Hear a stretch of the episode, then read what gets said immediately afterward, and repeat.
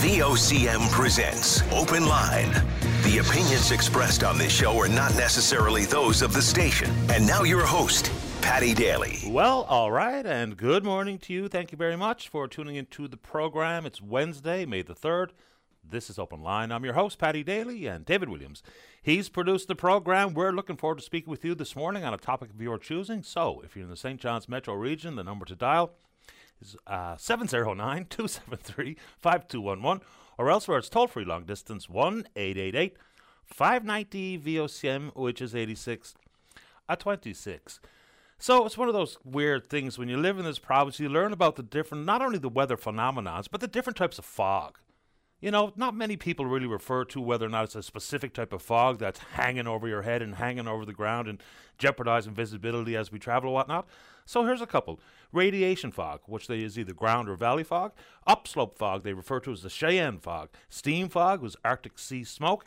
Frontal fog, ice fog, and this morning, well, apparently what we're experiencing is advection fog.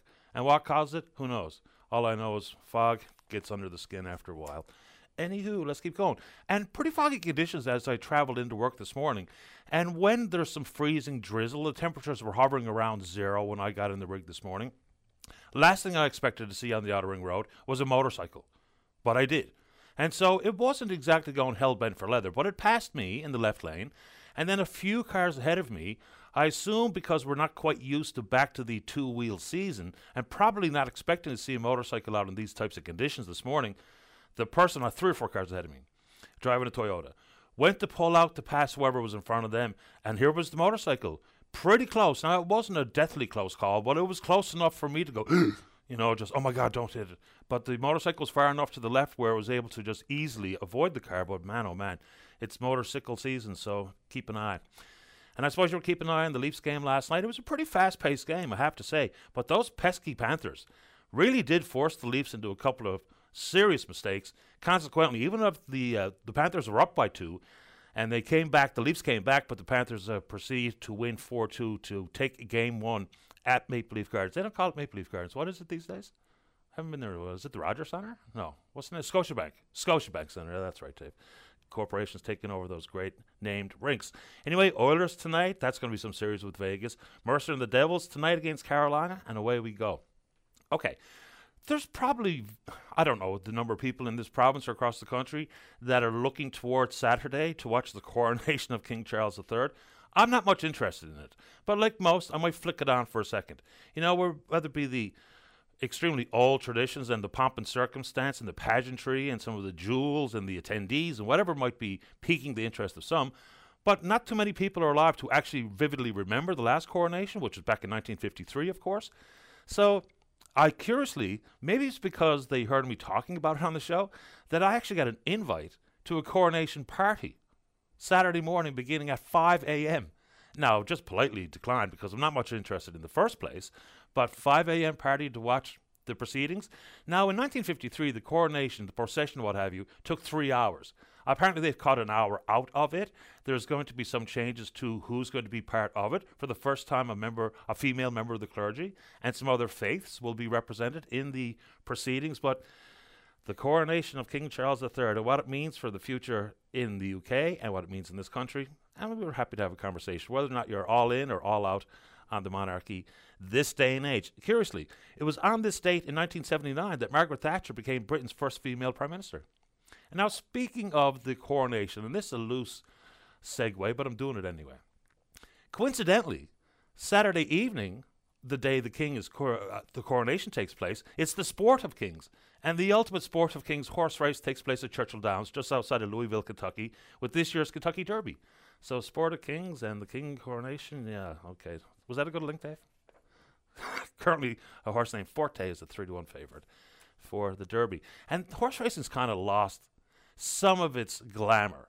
You know, there's still a ton of money bet on horse racing right around the world, but lots of conversations about the way the horses are treated and more and more of the doping of the horses, which really brought a black mark to American horse racing in particular in the last number of years. But anyway, there we go. Let's keep going. All right, I don't know how quickly they'll be racing up and down the East Coast Trail or the newly proposed trail network of 850 kilometers on the Great Northern Peninsula. It's going to be tagged the Great Coastal Trail. Some people take the entire summer and bite off segments of the East Coast Trail to just try to uh, cover the entire. I think it's 236 kilometers. Though, so this is a massive trail network.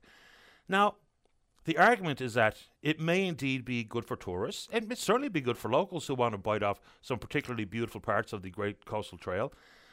But it is probably true that tourists will look for a variety of different things, whether it be the culinary scene or the whales or the icebergs or the puffins or the rugged beauty or what have you. But yes, uh, or the uh, World UNESCO Heritage Sites, I think they will also look at things like this, possibly. It doesn't come with a huge price tag. I don't know how long it's going to take to complete the entirety of the proposed 850 kilometres. First phase, 500 kilometres linking Parsons Pond, which is just outside uh, just outside of Gros Morne, linking that all the way to L'Anse aux Meadows National Historic Site. Price tag on it, about 21 million. Preliminary estimate, guaranteed to go up. So we'll see if it ever comes to pass, and we'll see what the upside is. But if you're on the Great Northern Peninsula, so on a variety of these fronts, please let us know.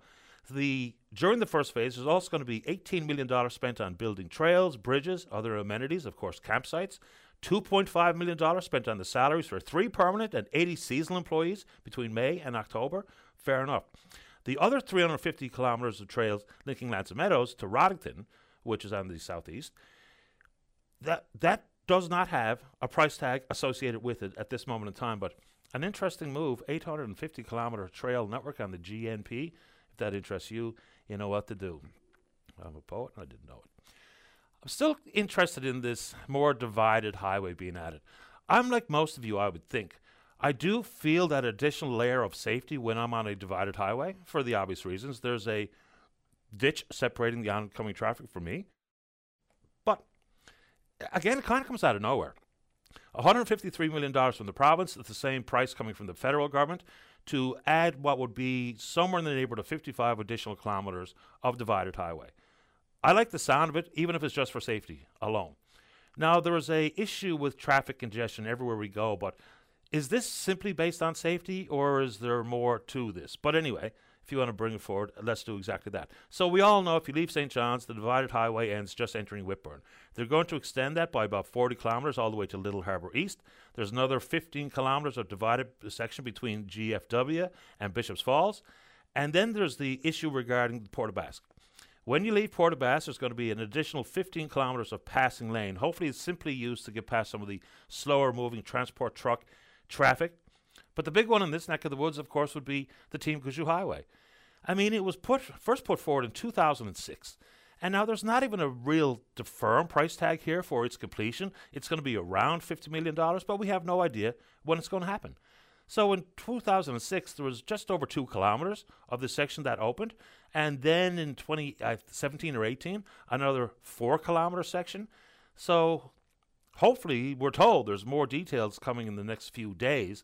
But for folks in and around here, it's been a long stretch watching them pick away at the Team Gushue Highway. But anyway, you want to talk about the highway investments and whether it be the, in addition to this, the unprecedented $225 million of highway work to be done this year. Okay, what does that say? Oh, no, speaking of Port aux Basques, we've heard some stories coming from the community and, of course, surrounding communities that were battered by post tropical storm Fiona. You know, a lot of the approvals have been put in place for folks to get uh, compensation from the province for rebuilding. Well, we've also heard, I think, just ridiculously poor stories about folks who have purposely damaged their own property to get in on the action. So, when and if that's true, and I've heard it from multiple people, I mean, that is a disgraceful way to behave. You know, people, not only one woman died, swept out to sea, but some 100 homes deemed uninhabitable. Homes actually literally swept out into the ocean, and people think, oh, this is a great opportunity for me to pull a fast one on the government and purposefully damage my home that was left unscathed at the hands or the teeth of Fiona. But if you want to bring forward any Fiona related matters out on the southwest coast, let's do exactly that. And we had a conversation yesterday with Minister Gerry Byrne regarding Marine Atlantic. And remember, when Gerry Byrne was a parliamentarian, Marine Atlantic was one of his favourite topics. And we do need to see some adjustment made with how the federal government has structured our so called constitutional highway. So, the story, as we all know it, is the fuel surcharge, which I think historically is a very interesting topic, given how uh, Marine Atlantic has been allowed to add an additional fuel surcharge, meet uh, exceeding a certain threshold for expenditures on fuel. but it doesn't get earmarked for anything in particular. It just goes right into general revenue. And any uptick in cost to travel across the strait on that ferry will absolutely have some influence on people's decision as to whether or not they want to come here. So let's talk about that as well. Also, we heard from St. John's International Airport yesterday at their annual general meeting talking about some passenger volume. They say that when compared to pre pandemic levels in 2019, last year in 2022, they're at some 74.1% of recovery. And apparently quite optimistic about what this particular season is going to bring. And we can only hope, and certainly if you're a tourism operator of any form and you want to chime in this morning, let us know how your bookings are looking and what have you, let's do that. And also, some of the issues that people had last year regarding access to a rental vehicle. Now, Turo, the rental app, came to town. I actually know a couple of people who put their vehicle on it. One is a teacher, and so they thought they could get away with not having a two vehicles in the family over the course of the summer. They were quite pleased with how it worked, and they pocketed a few bucks. So, in the tourism business, if you are interested in talking about what you're expecting or anticipating this summer, let's do it. And also in the world of air travel, looks like WestJet has finalized its deal to buy Sunwing. They say it continues uh, to allow them to have a presence in Eastern Canada. But of course, so th- they will be competitors of some variety, and Sunwing with their travel packages into the Caribbean and what have you. And they're also looking at a transatlantic flight, as a matter of fact, with St. John's International Airport. But this so called operating as two separate entities probably won't last all that long, right? We really do have a regional hub and the further concentration of air travel and control over air travel between the big two, Air Canada and WestJet. And I'll also throw in there the issue regarding the passenger bill of rights that's been tabled in Ottawa. You know, it's always remarkable how so quick to pat themselves on the back for some of these moves, which are long overdue. Passenger bill of rights should be absolutely solely in the best interest of the passenger. So you can tell me all you like that the Canadian Transport Agency will now have the ability to fine an airline who breaches the code some $250,000 and that number could be 7 trillion if you want because last year the fines afforded or pardon me the fines uh, to the airlines totaled up to zero. So tenfold increase, sure. And if you are uh, considering travel outside the country, give yourself some serious leeway if you need to uh, update your passport or to apply for your first passport in years past, and there was a real problem even before the PSAC strike. So they always said some 10 to 20 days. There are some priority given to folks who have imminent travel booked or what have you, but you should give yourself a full month before between applying and getting your passport, just so you don't get caught watching from the outside. All right, lots of interesting reaction inside my email inbox and anticipated. Because sometimes when we look at job action, whether lockouts or strikes, there's going to be the thought of one side lost, or maybe there's a compromise and a win win, mutually beneficial arrangement or agreement. So it doesn't matter to me what side you are on on this particular one, but I'm interested in taking your call on because there's a lot of different things still yet to be determined regarding remote work, seniority, which is going to be a real bugaboo, I would imagine. And then inside this, we know that the folks who work for Treasury Board are now back to work, but CRA remains out. So it's not just about whether or not you were able to speak with someone at CRA before the tax filing deadline, which was yesterday. But here's what some people are finding out the hard way. When it came to the very swift creation of the CERB, some $2,000 a month for people who had lost some hours or lost their job while the economy slowed and businesses potentially halted or stalled or slowed their operations. Big numbers here to be considered. The Auditor General back in December reported that $4.6 billion in pandemic benefits went to folks who were actually ineligible recipients. Some actually did it unknowingly. Now, some people purposefully uh, took uh, advantage of the CERB, but here's what's happening now. The feds had, had up to 36 months to look at whether or not the benefits were paid to eligible recipients. Now, what's happening at CRA is they're withholding your tax rep- return in part or in full to recover some of that $4.6 billion. CRA reports that there's somewhere in the neighborhood of 775,000 people have repaid the money so far, which tallies up to some $1.4 billion. They've also recovered almost $240 million through offsets just like holding back your tax return. Here's what becomes a problem. There were some people who, during the pandemic and getting the CERB, got, in some cases, an extra $2,000 outside what they were eligible for. They would contact Service Canada or CRA and say, Look, I got this payment and I'd like to pay it back. right away so I don't get caught holding the bag. Because, of course, it was taxable income. It was incumbent on the recipient to stow aside the tax implications. And they were told, no, no, no, you're okay. And now all of a sudden, all of those chickens are coming home to roost. So if you're anticipating a tax return and you're someone who has now been tagged as ineligible for the CERB or for uh, yes for the CERB money, you may not get your tax return that you're anticipating. But a lot of money's went out the door, you know, and we've said it many times. They brought forward these programs very quickly without the required oversight, and there was still lots of misinformation or inaccurate information or misleading information out there at the beginning. Some people, including the self employed, thought, okay, I am el- eligible, just to find out after the fact you're not, and then began, be, uh, began the repayment season and schedule. So, anyway, that might have an implication to a ton of Canadians. All right, let's keep going. So, I think we've arrived very close to maybe the last fork or the end of the road regarding this season's snow crab. Okay, Look, I, and I know it doesn't impact everyone, but it has huge implications across the province. If the landed value of snow crab last year was around $886 million, it's going to be nowhere near it this go around. But of course, the boats remain tied up. So it wasn't that long ago. So the season's been out for some three weeks. But just prior to that, there was the sense of collaboration, working together between the FFAW and the Association for Seafood Producers. And not unexpectedly, that didn't last very long. So yesterday we heard from the ASP, and they're not going to budge on prices. They're not going to, you know, do anything about going back to the price setting panel at this moment in time. But when you read between the lines, and also there was a tone of lecturing the union and their members about there's no way to behave, whether it be the uh, potential threats or the downside if you decide to break ranks from the now solidarity which has ruled the roost so far, saying that that has no place in industry at this moment in time. So kind of talking at the FFAW a little bit yesterday. And of course, they talk back at the ASP with their business model and, you know, told when you can fish and how much you can fish on a certain day. But here's where it's quite easy to read between the lines. On April 28th, the ASP wrote the FFAW and said they would commit for the next 21 days to not go back to the price setting panel for any adjustment. It looks like the market continues to soften. So basically, what that means is Fish now for 220 or fish later with some potential jeopardy regarding quality for less. People that I know in the industry say that if we were going to be legitimate pricing uh, of snow crab today, that 220 might be as low as a buck 85 very, very quickly.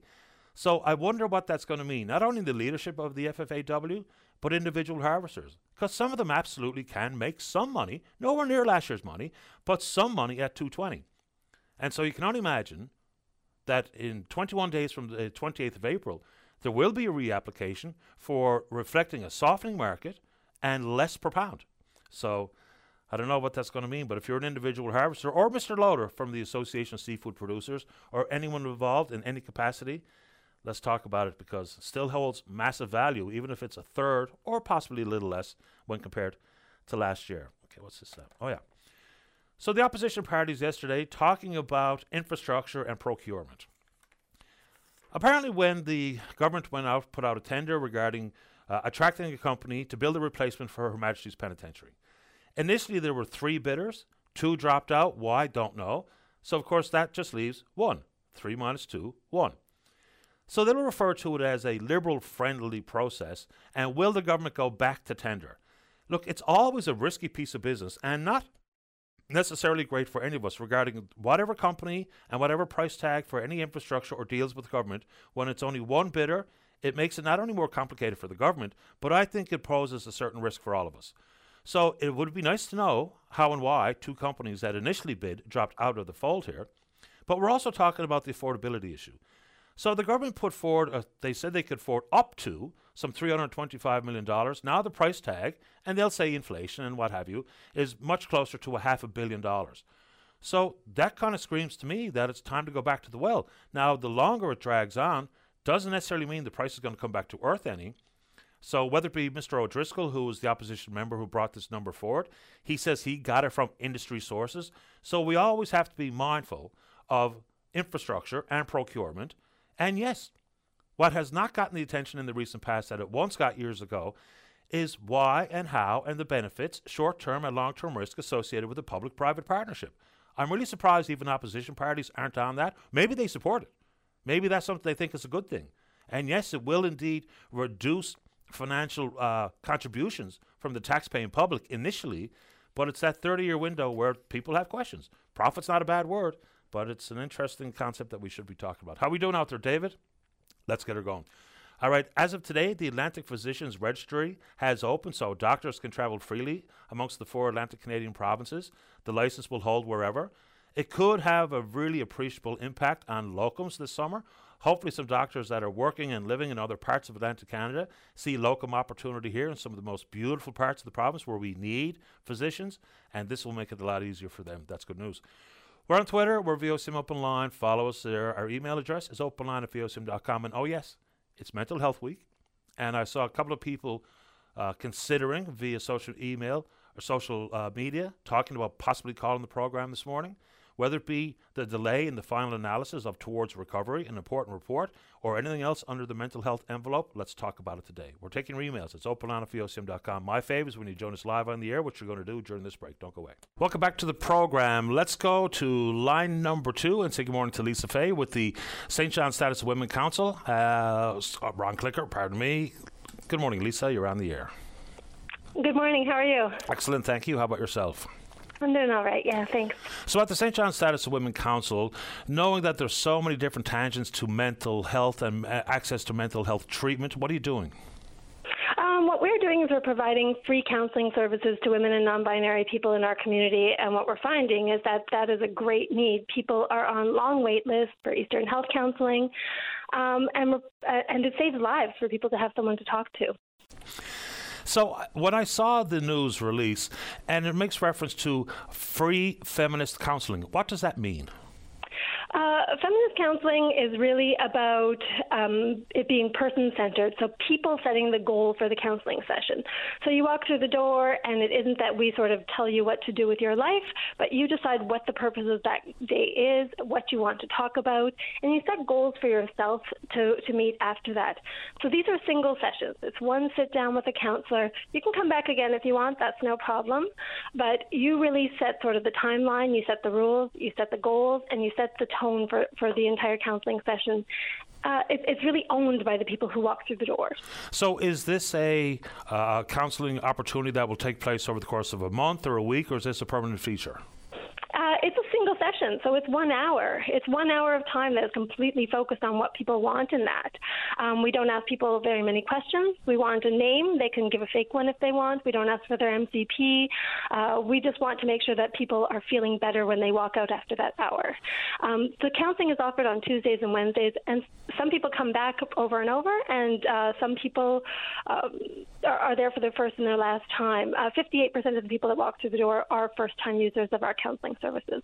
Who's offering the counseling?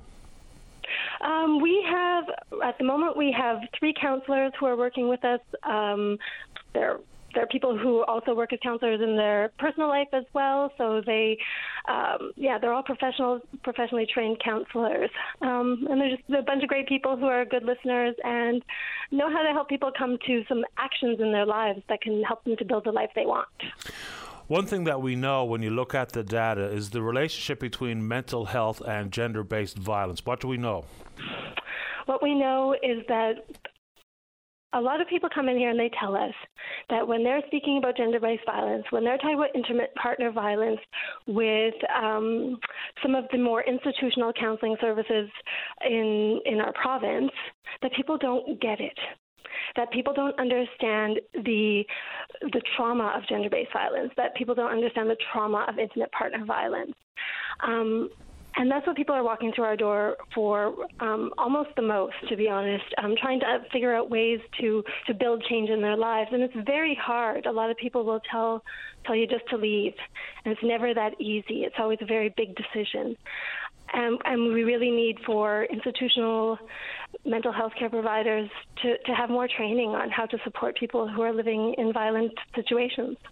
How does your program deal with things like the what is a massive upside to continuous or continuity of care? The need to not have to tell or retell your story with different people time after time if you want to be a repeat visitor to these counseling sessions? Um, because it isn't, it is less about telling your story and it is more about setting plans for the future. So your story is less the important part of it, and your goals are more the important part of it. Where do you want to be six months from now? And what are the steps you can take today to get there? Understanding what you're living with and, and how things work. Um, that that's fair, and, and, that's definitely something that people share. Um, but what's really important is where you want to be, as opposed to where you are now. Uh, at the same time, we have three counselors, so um, a lot of them will see the same person more than once. Uh, obviously, any additional opportunity for people who need someone to talk to, need some help, is going to be beneficial to the community, regardless of what organisation is offering it. Do your yeah. counsellors have the want or the ability to be able to refer someone on, you know, whether it be prioritising someone because the story or their goal setting gives the counsellor a reason for concern regarding the immediacy, the crisis that they might find themselves in? Well, we do have a duty to report in certain situations, and most of those are around uh, when there are concerns about people um, harming themselves or others, mm-hmm. and those are the big areas where we have to report. Um, but but yeah, I, I still think that that our counselors are, are able to work with most of the people who are here with uh, without having. I think the grand majority of the people without having to report it further on. Lisa, I appreciate your time. Would you like to offer anything else this morning? Um, I, I guess I just want people to understand that it, when we opened this five years ago, we had 260 people walk through the door that first year, and this uh, past year we had 528 people come through the door for counseling. People need mental health services in our community, and waiting on them is not an option. If people are going to stay alive, we have to be able to offer them that support immediately. And we're really happy to be able to do that, and we hope that there'll be more options for people in our community in the future. I appreciate the time this morning, Lisa. Thank you very much. Thanks so much. Nice talking to you. My pleasure. Take care. Take care. Bye. Right, bye-bye. It's Lisa Fay, Executive Director of the St. John Status of Women Council. You know, it it always pops right to the front of my brain. It's not that long ago we were talking about one in five Canadians needed access to mental health care and treatment. Now the CMA is actually using one in four, which is really truly remarkable. And yes, certainly the impact of the pandemic has been unmistakable. So these conversations, these opportunities, if you have a certain uh, an organization or what have you that is offering some additional care and opportunities for people to speak to a counselor, we're happy to talk about it here on the show. Before we get to the break, let's go to line number one and say good morning to Cynthia Taylor from Lanes Retirement Living. Good morning, Cynthia. You're on the air. Good morning, Patty. How are you? Excellent today. Thanks. How about you? Great, thank you. What's going on? Well, Patty, I ju- actually, I just wanted to touch base with all your listeners.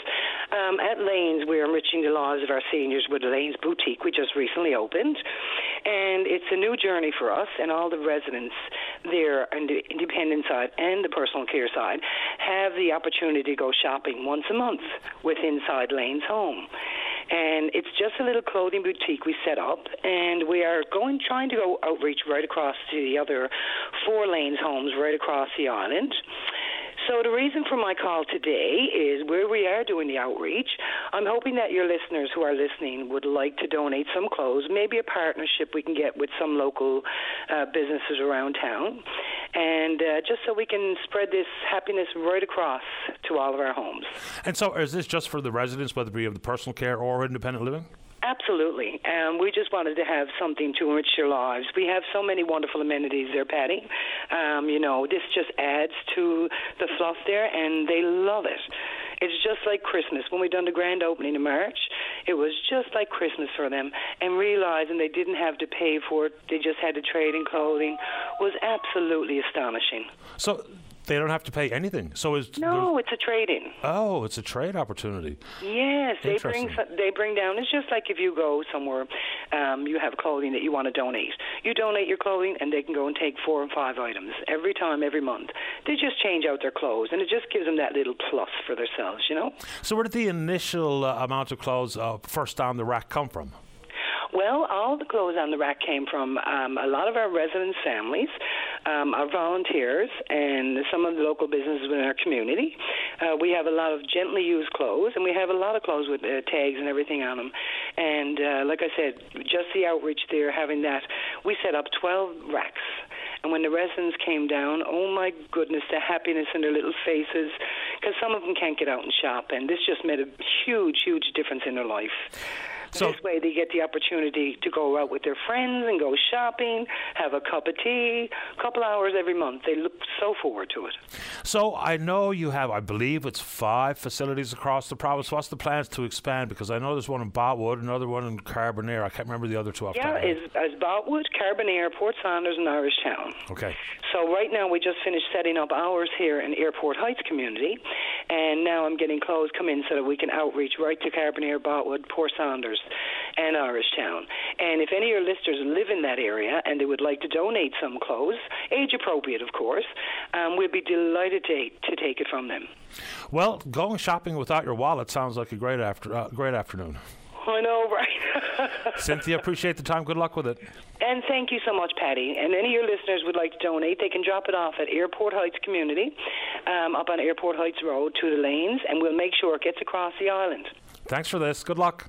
Thank you, Paddy. You're Have welcome. a wonderful day. You too, Cynthia. Bye bye. Cynthia Taylor, Lane's retirement. Okay, let's take a break. When we come back, we're talking about some towny issues. Now, don't you go anywhere, people living outside the overpass. You're up after that. Don't go away. Weekday mornings from 5:30 to 9. Jumpstart your day with Jerry Lynn Mackey and Ben Murphy. Newsmakers, traffic, weather, and more during your VOCM morning show. Welcome back to the program. Let's go to line number three. Say good morning to the mayor of the city of St. John's. That's Danny Breen. Mayor Breen, you're on the air. Hey, good morning, Paddy. Welcome to the program.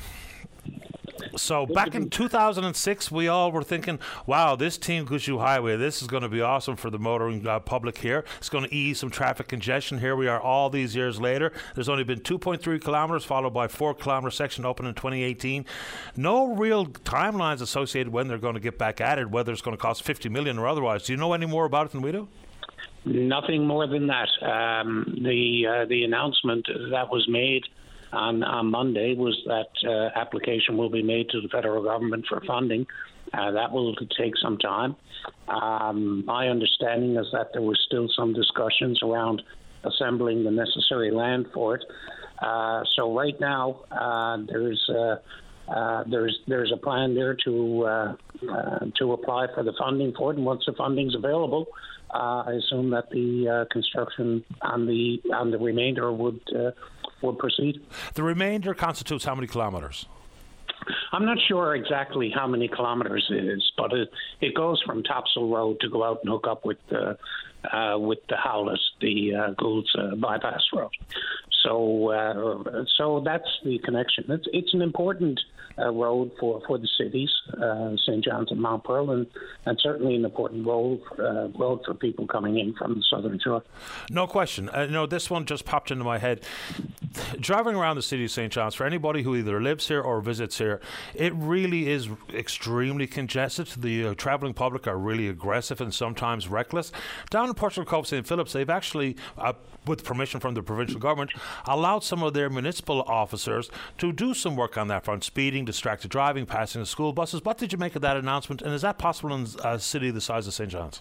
Well, it, uh, my understanding is under the City of St. John's Act, which is different from the Municipalities Act, that it's uh, it's not something that we can do. We have a prescriptive act that tells us the areas that we can operate in. Uh, so you would have to make a request to do that. I have some concerns about that uh, in terms of today. Uh, you know, when you're when you're dealing with moving violations, pulling in cars. Um, you know, the, the RNC, I think, are best uh, best equipped to do that in, in St. John's. Uh, they administer the Highway Traffic Act and they're trained to deal with any other issues that come from that traffic stop. Yeah, because law enforcement will tell you, you know, two distinctly dangerous uh, responses would be for pulling over a vehicle, and we've seen what it looks like in this city and around the province with the numbers of weapons that have been seized. So you never know what you're getting yourself into, and these officers are not armed. I don't know what the level of training they will get to be making these traffic stops, but there we go. Uh, in addition, for the preparations for the 2025 Canada Summer Games, there has been a contract let for the work for the track field turf centre of excellence just outside the Aquarena. Do we have a timeline to ensure that this is not only open in time for the games, but an opportunity to train? Because that's also an important component, being familiar with your surroundings. Yeah, so we did this on the design build approach. So we had uh, bids from uh, from several proponents who came forward with their uh, with their proposal. Uh, the the this project was selected. The timeline is to be completed by the spring of uh, uh, 2025, so be completed somewhere around March or April. Um, so that's uh, that that's what the uh, target is. The uh, we we can uh, we can get there and, and have it done, um, but the work is starting uh, starting near immediately. Now, it will be taken over and operated by Memorial University following the completion of the Games, which I believe is in the month of August of 2025. Is there any talk of a partnership so that, you know, because the city runs so many recreational programs, and as opposed to different athletic associations or minor sports associations trying to deal with directly with Memorial, is there a partnership that could be forged there to sort of streamline who has options and opportunities to use what should be a terrific facility? Yeah, absolutely, Paddy. So uh, right now, Memorial uh, and ourselves, we're working through uh, what that uh, uh, what that organization would look like and what that uh, operating plan would be. So that process is in the works. But certainly, one of the things that's involved in this is access to the facility for the Eastern School District. We're using some of the Eastern School District land uh, behind uh, PwC, and uh, we've had a great uh, relationship with Memorial and uh, and the Eastern School District, as well as our other funding partners, provincial government, federal government, on this. So I think we'll come up with something that will serve the public very well, and also give give the Memorial Seahawks a, a, a home for their uh, for their soccer teams and for their track and field program. Yeah, covered stadiums with some thousand spectators under a covering for uh, outside this uh, pro soccer turf field, which sounds like a great a great thing. And of course, you're going to need to get people in and out of the area, not just during the games. But let's talk about public transport. I know that you know the city contributes to the operations at Metrobus, but the ongoing concern now is well, there's always going to be public transportation concerns, but for GoBus. Now, my understanding is Metrobus has contracted out those services services to a company in Ontario, and they say that some of the current process for booking is better than, for instance, getting a ride, have, booking a ride, thinking it's coming, and it doesn't show up. So they've replaced that now with the wait list. So when you go ahead and book, you'll either be told yes or be told you're on a wait list. I'm not so sure why Metrobus has contracted out that service. Can you fill in the blanks for us? Because it seems so, like something that should be under their authority. Yeah, so uh, this is something that's that's managed by the St. John's Transportation Commission. Councillor Ellsworth has uh, been very involved in this, and it was uh, it, it, was put out uh, originally uh, because of the uh, the type of the type of service that was being offered. It was it was a very unique service, and we really had to build that capacity. So uh, this just went out the tender, and the tender was re-awarded. Uh, they're working with the app. They're working with how to make this better for uh, uh for for the users. At the same time, we also had a funding announcement last week to expand our accessible buses. Uh, which also allows us to ex- to expand the routes on which we have accessible bu- buses are serving those routes. So uh, those things are all being worked through with the uh, with the St. John's Transportation Commission, and uh, and they're looking at the best way to deliver that service. And when you talk about prioritizing who gets a ride, the app does not allow for people to say, for instance, I have a medical appointment versus I want to go to the 50 plus club and play cards. Now, not to say that's not important because it absolutely is in those people's lives, but it might be important to get down to a prioritizing uh, feature on the app because if we're if we need 30 drivers and currently only have 24, and I wonder what that means for the recruitment effort because for a company in Ontario, they're not there to reach out and touch. So consequently, that you might not see the real life impact for people who require this paratransit service that are either on a wait list or not getting an opportunity or whatever the case may be. Last one. I know this is not the direct responsibility of any municipality, but here in the city, whether we uh, talk about uh, neighborhoods like Tessier Place and what have you, and down Sebastian Court, that body that was found, a person was found seriously injured, consequently died, has been ruled a homicide.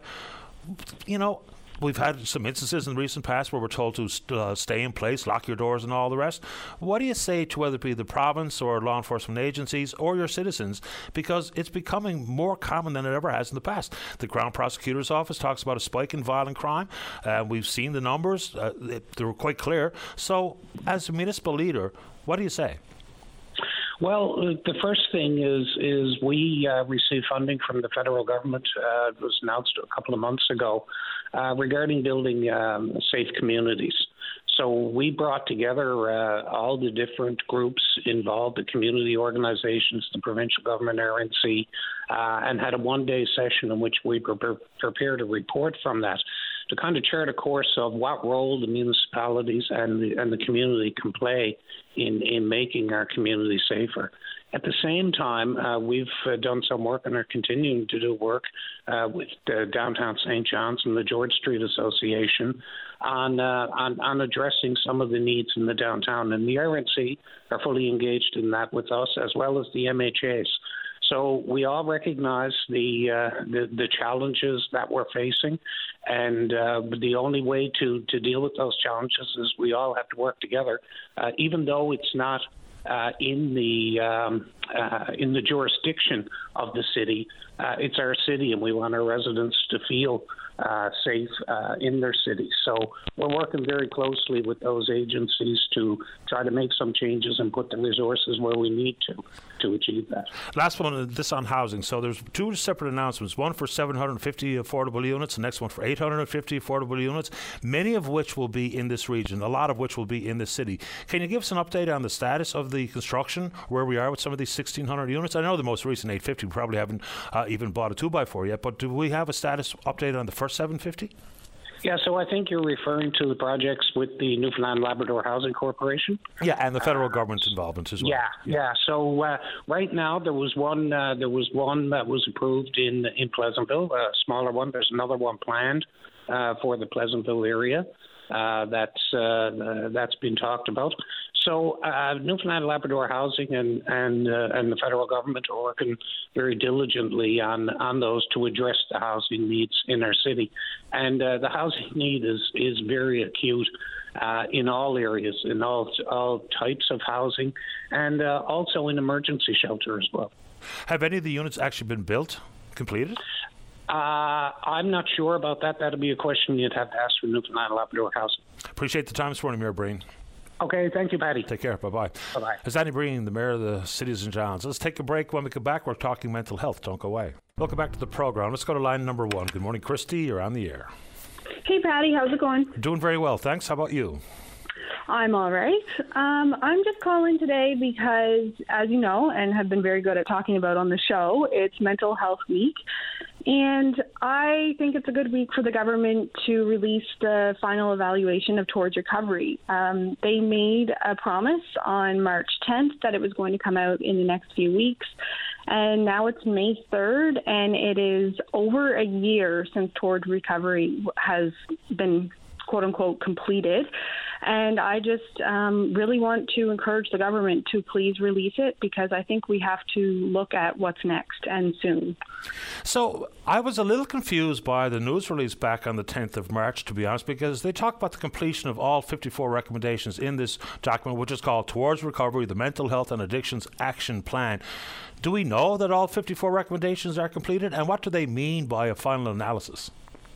Well, that's why I think we need the final evaluation because when you look at the document, uh, there's 54 recommendations, and they I think they use the word substantially completed, and we need a breakdown of what they've done because they can say that all they want, but how do we know, like you said, that it has been done? And that's why the final evaluation is so important.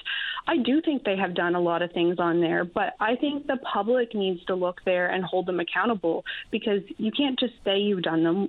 You have to show us how.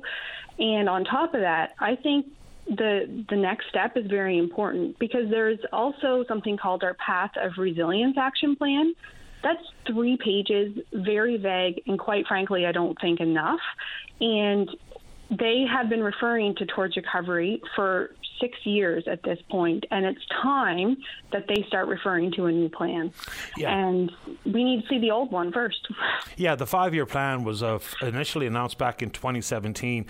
I know why government writes these releases the way they do. They'll talk about highlights, whether it be uh, the numbers of people that have visited doorways or mobile, or mobile crisis prevention team visits and all those types of things.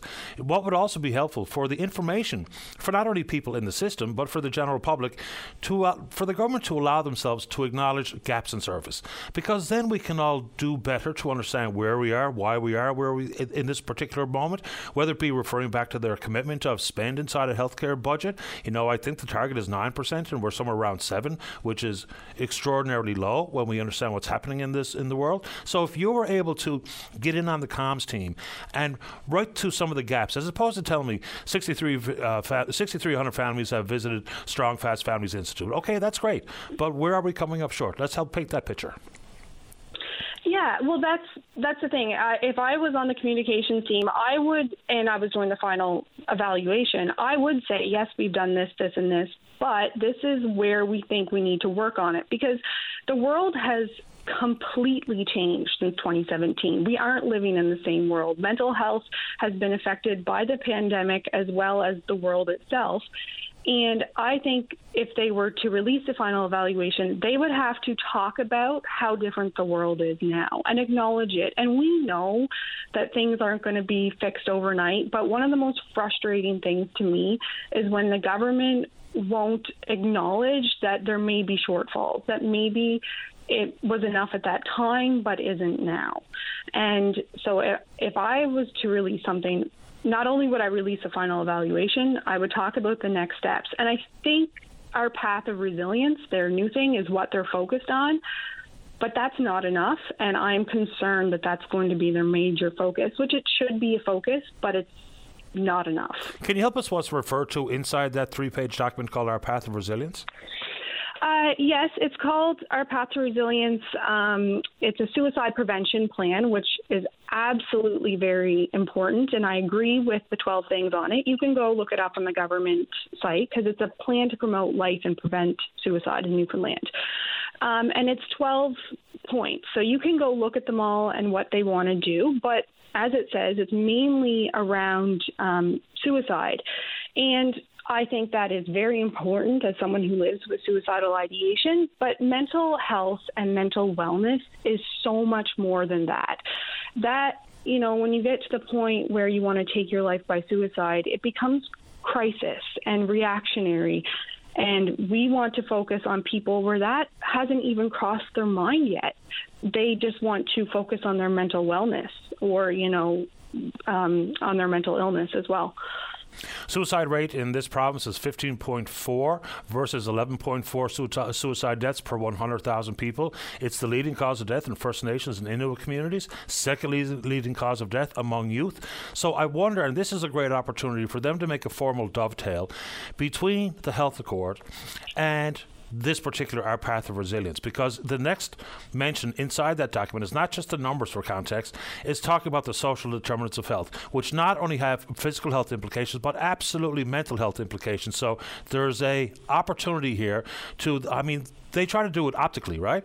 They build a new mental health and addictions treatment facility over by the Health Sciences Complex. That's fine, but we need it to be more in the world of action. Bricks and mortar, important in the world of healthcare delivery, but we've got to see the hand in glove of social determinants of health, not just talk about interaction with the healthcare system, because people simply think that means going to St. Clare's or going to the health sciences or going to a hospital anywhere else in the province. It also has a distinct impact on mental health.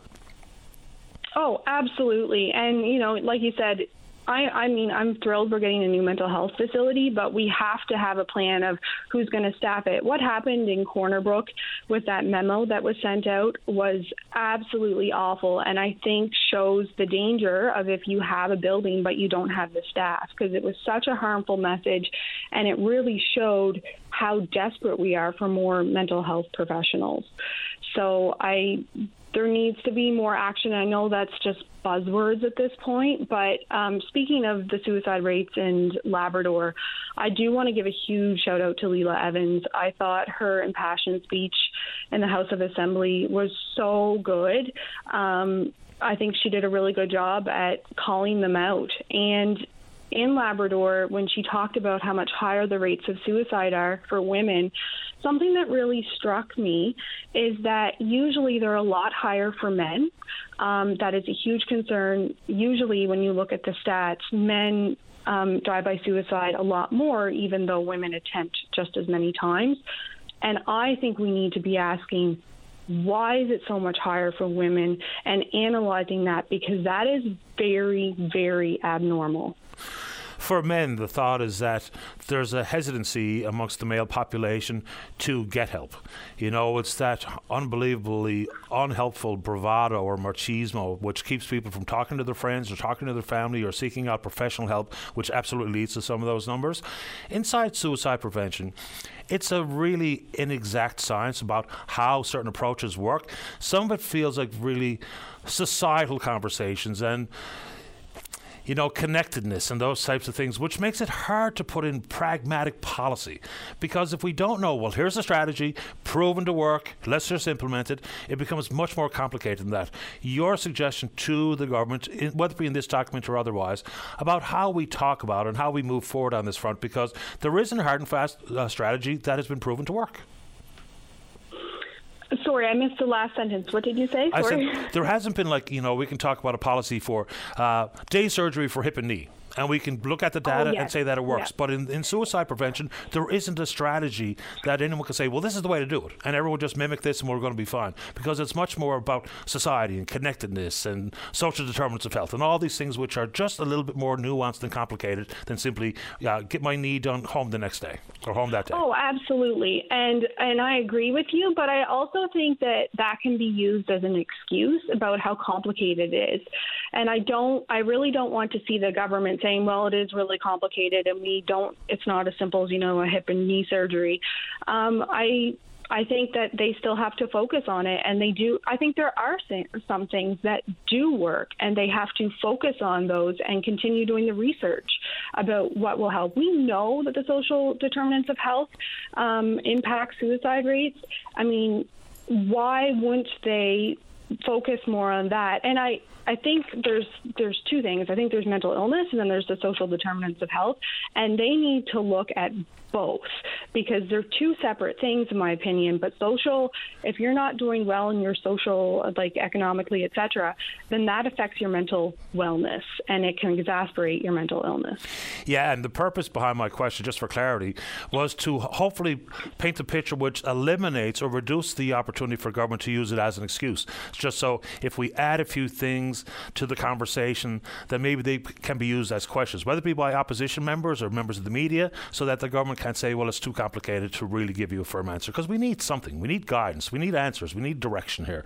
Uh, Christy, anything else this morning?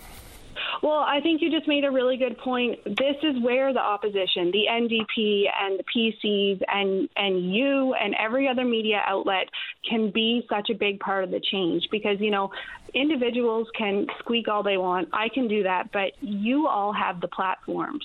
And I will say, Paddy, that you have used yours over and over again. I've told you I think you're a major mental health resource in Newfoundland and Labrador.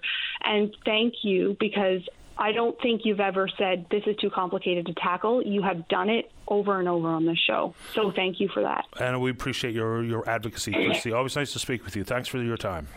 Thank you, Paddy. Have a great day. You too. Take care. Okay. Bye-bye. Bye. She's done a lot of work, boy. I tell you what. Okay. Uh, let's take a break for the newscast. When we come back, of course, the topic, it doesn't matter if I brought it up, if you've heard anyone mention it. If you want to bring it forward, do exactly that right after this news. Don't go away. Every Saturday is perfect for a night at the cabin. The Cabin Party with Brian O'Connell. Saturday night starting at 7 p.m. on VOCM. Welcome back to the show. There's been a partnership struck between Bell Let's Talk, which many people focus in on one day a year, the Young Adult Cancer Canada, of course, Geoff Eaton and his group, talking about a, a public screening of a new documentary called Setting His Own Limits. It's following along young adult cancer. Uh, patient, Mike Daw. He's living with metastatic thyroid cancer, and Mike joins us live on line number two. Good morning, Mike. You're on the air. Good morning, Paddy Daly. How are you this morning? Couldn't be better. Thanks for asking. How are you doing? Well, first off, uh, I mean, traditionally, I have to say a long-time listener. I'd say about a fourth-time caller, but uh, I'm great, man. I'm I've been nervous as anything, scared the last two years, and uh, I'm happy to say that today I'm very happy nervous. It's uh, it's a really, really, really powerful day to uh, finally be pressing the play button on our wonderful documentary we've been working on for the last uh, better part of two years, following my cancer journey, man. And working with uh, Upside Down Films, which of course uh, Roger Maunder and the editor Brad Tuck on this one. How did the documentary come to pass? Because not everybody wants to tell their story in this fashion you know, it's That's a great question. I so I was diagnosed with uh, metastatic thyroid cancer on April 29th at 9:50 in the morning, and my wife was 33 weeks pregnant at the time. Uh, flash forward a couple of weeks, and I had my first cancer surgery on a Monday, and uh, our beautiful second baby, uh, little Darcy, was born that uh, Saturday night. I wasn't 72 hours out of hospital myself. Um, it's been an absolute circus since, and I was running the I've been expressing myself through exercise. Uh, that's how I've been coping with uh, this entire journey, and that's what's helping my mental and physical health, and just keeping me occupied. And that's how that's how I deal with it. And I talked to Mr. Geoff Eaton at Young Adult Cancer, who I'd met through you know local uh, sports scene in previous years. Anyway, uh, about how I wanted to run the Cape to Cabot 2021 and dedicate my efforts and bring attention and bring awareness of you know fighting back my cancer diagnosis through through exercise and running this race. And all of a sudden, he came back to me and said, "Why don't we turn the camera on? Why don't we turn this into a documentary?" Talked to my wife about it. Talked to my family about it. And when one goes, we all go. We uh, agreed to this on the conditions that it's not a highlight reel. It's going to follow the honest story. It's going to take the ups and the downs. Nothing's out of bounds, and we're going to tell the whole real story. Uh, I hate everything about this because I obviously wish I wasn't in these shoes, but I'm very fortunate that I've been able to seek treatments and see the right people and have access to the medicines and access to the facilities and you know the radiation, uh, the radioactive therapies, and all of it, man. Just to, to, be able to you know get myself back in the driver's seat and control the controllables. You know what I mean? I do, and I've uh, worked with Geoff many times over the years, and of course he pointed out the origins of uh, Young Adult Cancer Canada is that there were some cancer support programs uh, available for even in pediatrics and for seniors or older adults, but for young adults, not so much. And when a cancer diagnosis hits when you're 33 and you're possibly just getting into your professional professional career, just starting your family like you were at the time, it just knocks you so far off the rails. Without YAC, there would probably be a lot of overwhelmed young adults across the country with nowhere to turn. So, what do you want people to take away here? Is it simply to see the experience and how it impacts the life of a young adult uh, cancer patient, or is there more to it that you want people to take away?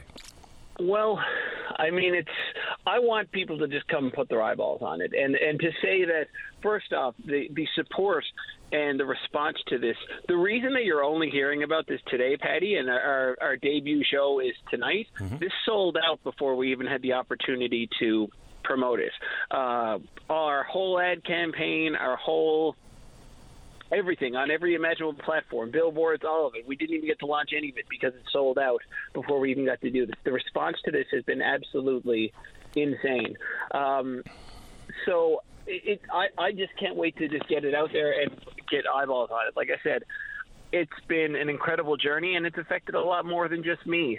Um, you know, it's affected my wife, my parents, my family. Uh, my wife and I are both registered nurses, coincidentally working in the mental health program, both of us. Um, you know, it's it's affected every walk of our life, and the only people that aren't affected are our beautiful son Damon, who's four, and our beautiful daughter Darcy, who's about to turn two, because they're just so beautifully unaware and more interested in in Peppa Pig and monster trucks right now. You know what I mean? So it's followed me and my family and our whole team through this whole journey, and you know, I uh, raised a lot of awareness because uh, I you know, have certainly done two local Cape to Cabot races uh, in dedication and support of this uh, cause, and also like took like I was in between cancer treatments last year um, when you know, in talking with my specialist, she very much realized that exercise and races and you know this type of dealing with the situation was how I best dealt with this situation. So she challenged me and said, you know, what race are you signing up for next? So I went and uh, took on uh, the full distance Ironman at Mont Tremblant last summer in between cancer treatments because I was just I needed something to physically and occu- physically and mentally occupy myself before my next treatment. So, you know, I did the whole full distance Ironman last year at Mont Tremblant, which is a 3.9 kilometer swim, 180 kilometer bike ride, and then ran a full uh, marathon and then hugged my family and kissed my kids at the end. And it was one of the most powerful, special days of my life. Back last September, just after the race, uh, I was told I was cancer free.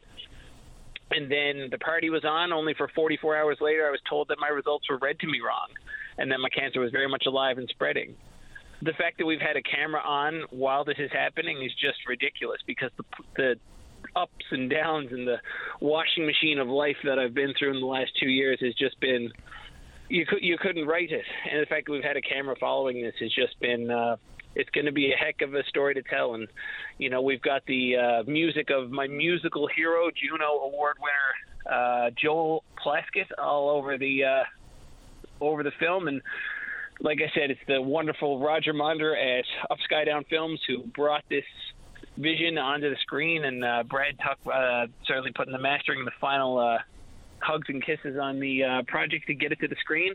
I can't wait to hit the play button on this thing, man. It's going to be an awesome, awesome, awesome day. And all we can try to do is turn this nightmare into something more positive.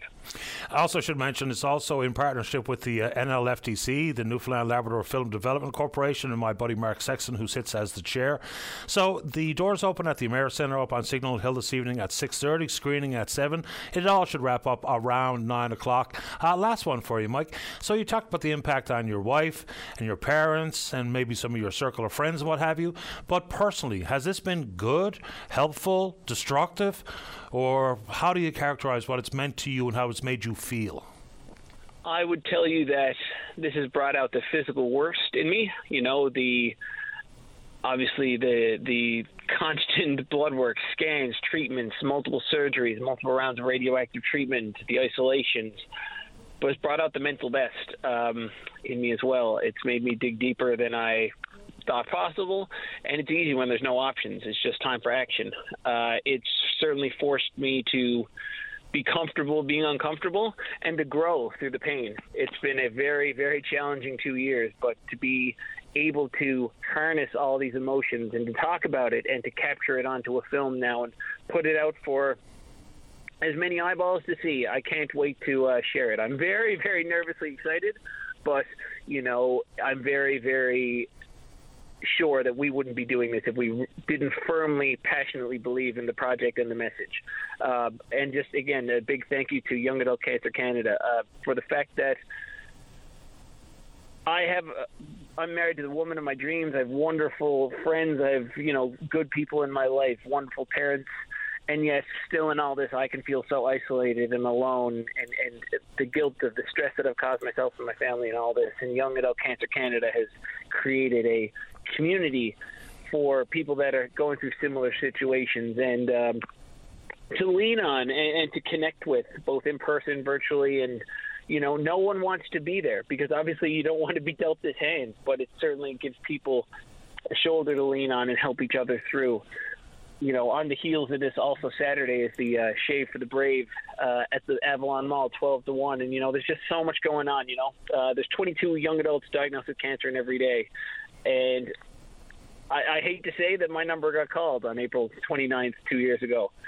But I'm working with it. I've chose to talk about it. I've chose to speak up, and I've chose to turn this around and make something more positive come from it. I wish I wasn't in this situation, but we're long past that. So I've I've chosen to uh, flip the script and turn this into something uh, far more positive that myself, my family, and my kids can uh, certainly look back on and be proud of. Good on you for taking it on, Mike. I can only imagine what it meant to you and everyone else around you. So hopefully it's going to be helpful. I'm sure it'll be exactly that. I know the screening is tonight and you sold it out before it was a chance to promote. Any plans to take it outside of the city? Because young adults being diagnosed with cancer and the impact on their family and friends is in every nook and cranny of the province and country sadly, that is the reality of it. And I mean, no matter what someone's lifestyle, I've been a competitive amateur athlete my whole life. I've never smoked a cigarette, never done a drug, no family history. I've no business being here. This can truly just come knocking on the door when it has no business doing that. Uh, so you know, we're going to be launching this through the. Uh, we're doing some live events because we just want to be able. to, Man, everyone's been locked up in the house for the last three years. So you know, to be able to sit and and meet new people and reconnect with people I haven't seen in a while, still is the excitement of that has not worn off yet, at least for me.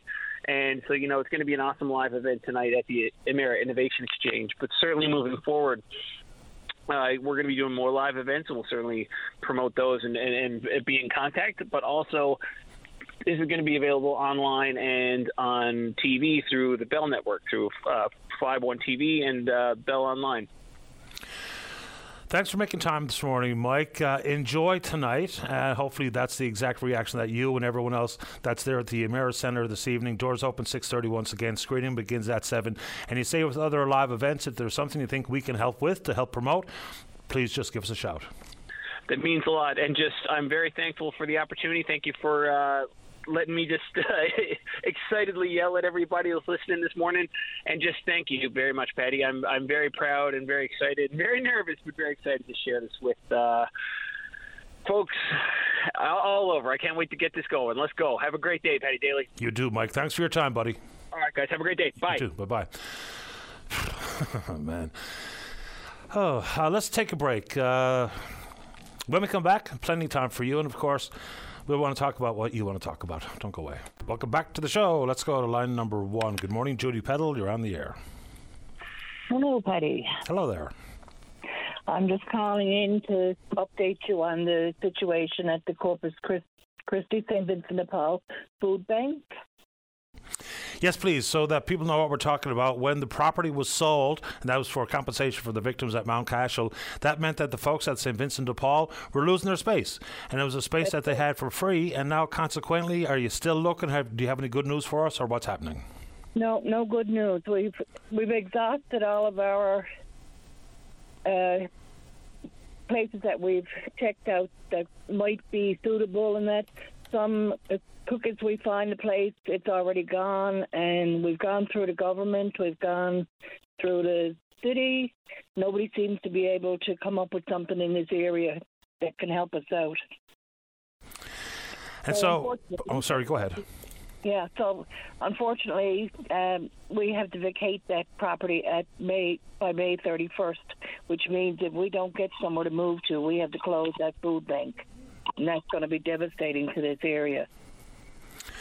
No doubt. So it'd be ideal to get some space close by where you're operating at a Corpus Christi, and of course you're getting it for free.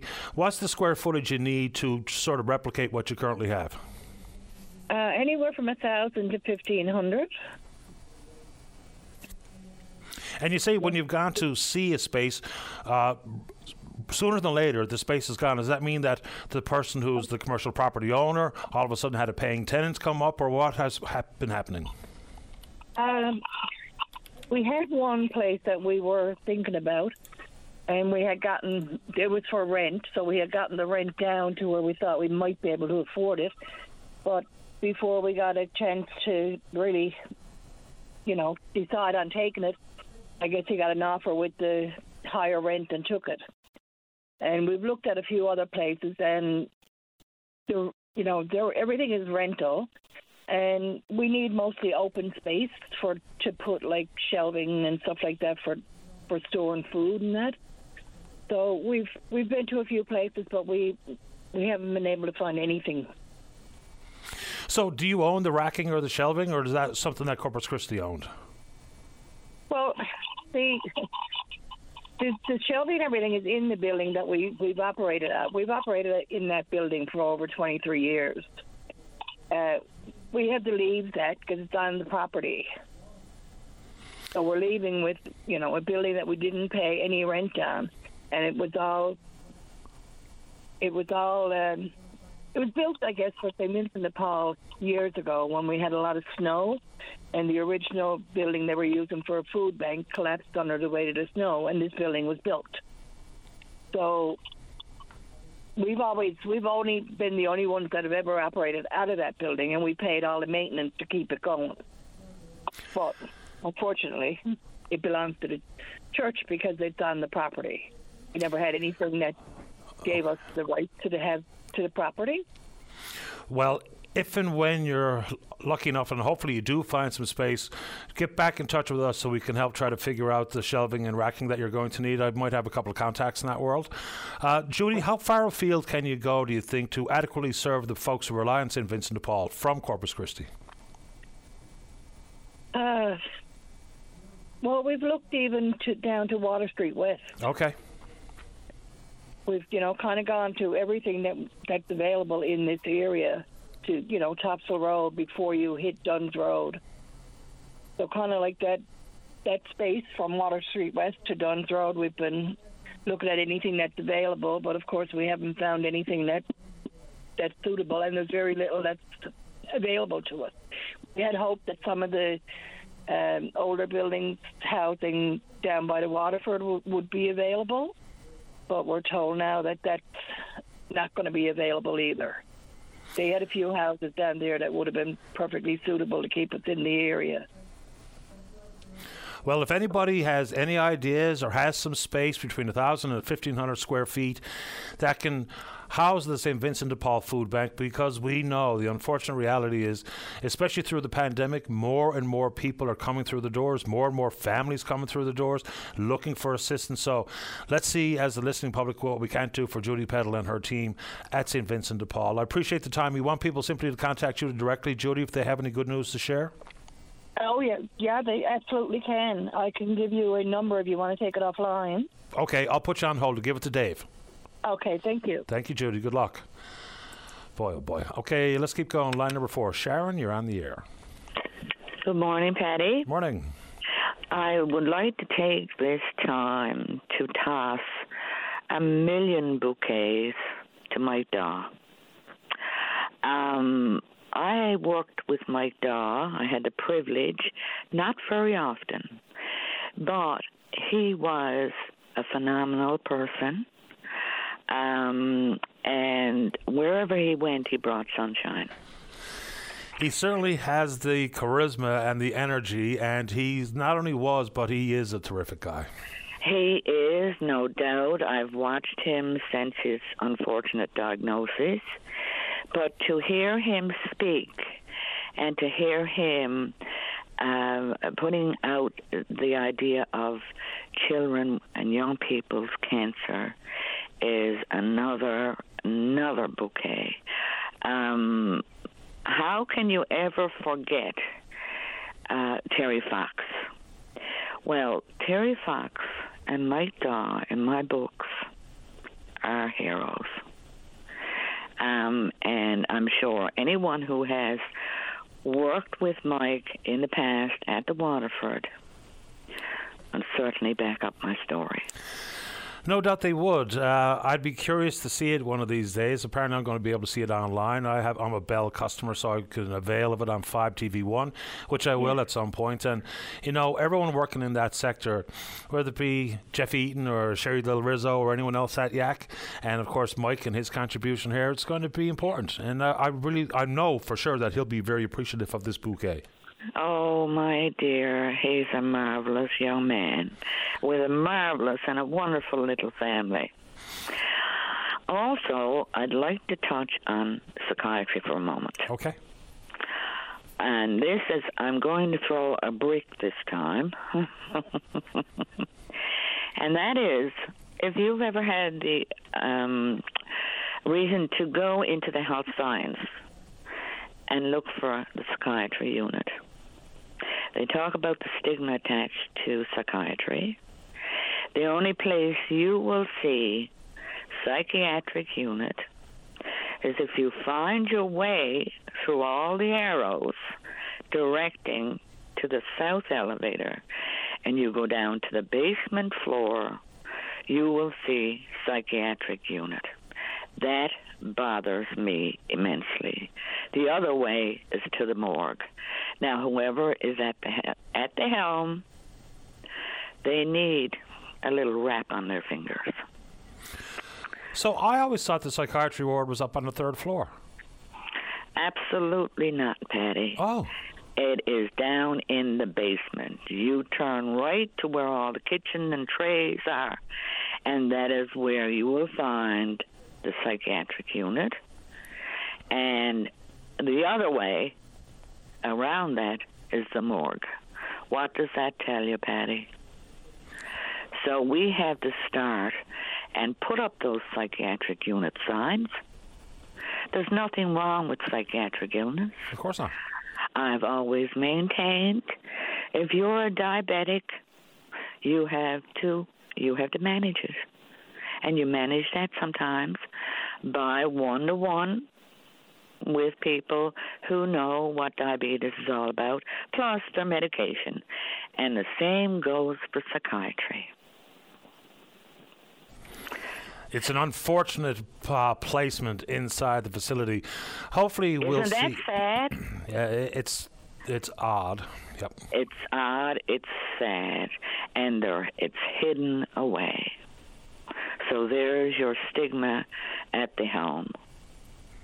And uh, the the where it is Mental Health Week, you know, it should start the ball rolling. And I hope people in the healthcare uh, echelon will take this seriously. Well, hopefully, the new facility isn't just uh, modern day bricks and mortar. Hopefully, it also brings upon pragmatic, positive change in the delivery of mental health services. Sharon, I really appreciate your time this morning. Thanks for the call. Okay, and again to Mike, kudos to Mike. 100%. God bless. Take care. Bye bye. Bye bye. Uh, just before we get to the break, and of course, the scammers are relentless. There is one floating around now about the grocery rebate, which is just the GST bump, the one timer that's going to come out, we think, on the 5th of July. So it looks pretty real. If you get a text or an email, what looks like it's come from CRA about the grocery rebate, it is a scam. And this is a message coming from the Canada Revenue Agency. So it says, to receive your payment, click here to, uh, to complete a form. Don't do it. CRA doesn't do that stuff. You are, if you're eligible because of your tax filings, that's all you need to do. No further application or forms to fill out to get this GST or grocery rebate bump. It's not real. Don't do it.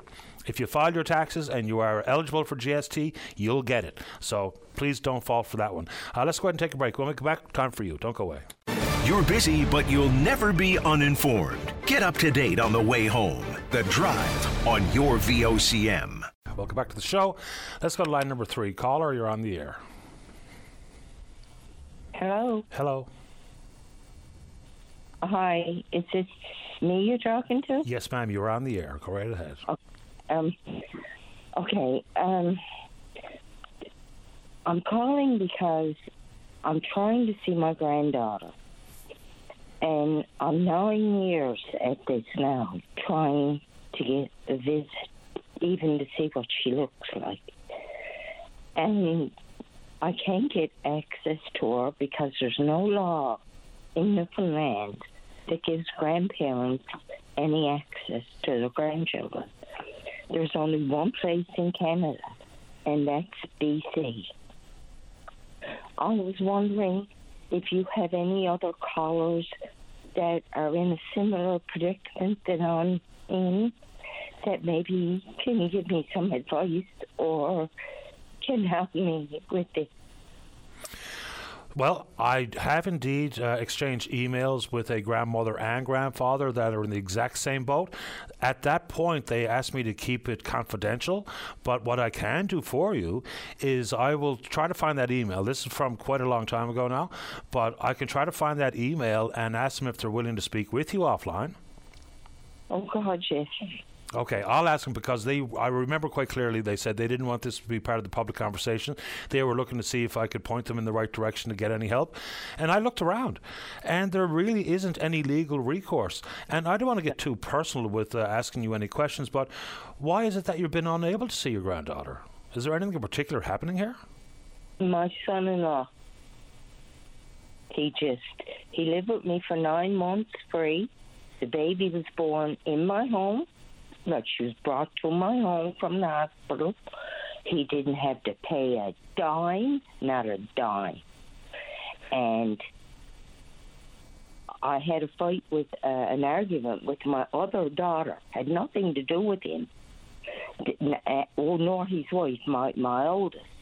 It had to do with my baby, and he got a hold of it and told me that I had a choice. Um, if I moved my my youngest daughter back home with her her uh, fiance, then he was taking the baby and leaving. So I said, "Okay, can I see the baby?"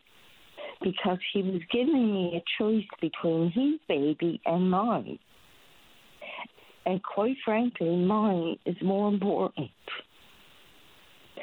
So from then on, it was you're never seeing her again. Go back to the mental where you came from. Uh, you'll never, you're never going to see her. And he was right. I have a lawyer on retainer nine years trying to see her. Even if they put her outside the store and just let me look at her. But they won't. Does the granddaughter know that you were around and looking to see her, or does she possibly think that Nanny abandoned me? Oh, I think she thinks I'm dead. Oh, for God's sake. Do you send things like birthday cards and Christmas cards and stuff to her? Comes back. Everything comes back. I'm after my lawyer is after asking them if I could take her on the Disney cruise, if I could take her to Disneyland, if I could take her to Montreal, Toronto, PEI. They just keeps returning the mail. And what about your daughter? Where is she in all this? She, whatever he says, goes. Whatever he says goes. And that's bottom line. Are you worried about your daughter or your granddaughter? I'm not worried about my daughter. I'm worried about my granddaughter. Why is it that I can't see? What's happening? It seems like it's particularly cruel. It's very cool. You will never understand how cruel it is to put me in the hospital when I with a heart attack. Because as a parent, I daydream about the day when I might have grandchildren. And oh. never in those dreams have they turned into a nightmare of not being able to see that grandchild. So I can only imagine the pain that this has caused you. And it seems not only cruel, but inhuman for people on the other end to acknowledge and understand that you must be feeling this way and still, still unwilling, all these years later, to simply make very minor accommodations so you can simply see the child. Whether it be a supervised visit in the porch or on the front lawn or wherever. It's just, it's, this is really an infuriating story. If I could see her across the street, anything at all. But on nine years, and nothing, nothing. And there's no, I can't get any further with it. And this morning, I, I listened and I heard VOCM, and I said, I wonder if I tried this. Well, I wish I could point you in some direction to help you, but I absolutely, during the next newscast or next break, try to find that email. I think I can come up with a search word that might help me find it. And if they're willing and able to talk with you, I will pass along. I'll call you back personally and give you the uh, contact information. So I'll try to find that. I probably can. But in addition to that, and I don't want to suggest you do anything that will put you in a, an awkward spot or a bad spot or whatever the right word is. But like, have you ever tried to just see her come out of school or? I don't know where she is. Are they? Are, are you in the same town or in the same city? Apparently, they're, they're in St. John's because he's a journalist for the Telegram. Okay, okay let's uh, keep some of that personal stuff out of there because I'm not sure what to do with that. Um, the reason why I'm I'm thinking that they're in the city. That's that's I I didn't mean to divulge that. That just Okay, and uh, we'll we'll scrub that for the replay for later on, just for your benefit. And let me try to find that email. If I can do anything at all here, I will. Thank you very much. I really appreciate it. You don't know how much. You take good care of yourself. Thank you very much. Okay. All right. Bye bye. You know, what's wrong with people? I'm not in the middle of that family. I don't know the ins and the outs and the ups and the downs and every root cause for this standoff. But you know, when the reference is that time heals all wounds, isn't it just reasonable from the outside looking in, without every tidbit of information, to think that seven years is enough time to have passed so that people can see a little bit clearer and make just the slightest or the most minor accommodations for the sake of a grandparent? you know, add into the fact that I think she mentioned that the child was born while they lived there, rent free, and some other conflict inside the family for this to be the end result. What is going on? Uh, let's take a break. Don't go away. Welcome back to the show. Let's go to line number one. Good morning, Keith. You're on the air. Yes, Paddy. I'd like to um, throw a bouquet to the uh, psychiatric department that's found in the basement of the health sciences complex. Okay. Um, uh, there was a call around earlier, and she was passing uh, what I consider to be uh, false judgment on this department. Uh, three years ago, when I was in trouble, uh, uh, I ended up on the basement floor of the health sciences complex, and those people in there saved my life. I would not be talking to you right now if the group of professionals, the nurses, the psychologists, the psychiatrists uh, on that basement floor uh, were not there. They they saved my life. So the fact that someone could say, "I'd like to throw a brick." Uh, instead of a bouquet at these people, these professionals, these people that save lives every day. I find it a little bit um, disturbing. Well, I, I, think her comments, I can't speak for her, is that it's its proximity to the morgue and the fact that it's in the basement. And, uh, you know, someone also painted a picture for me that even the opportunity for fresh air is a not the open air space that you think would be conducive to good mental health. Now, I haven't been there. I don't know.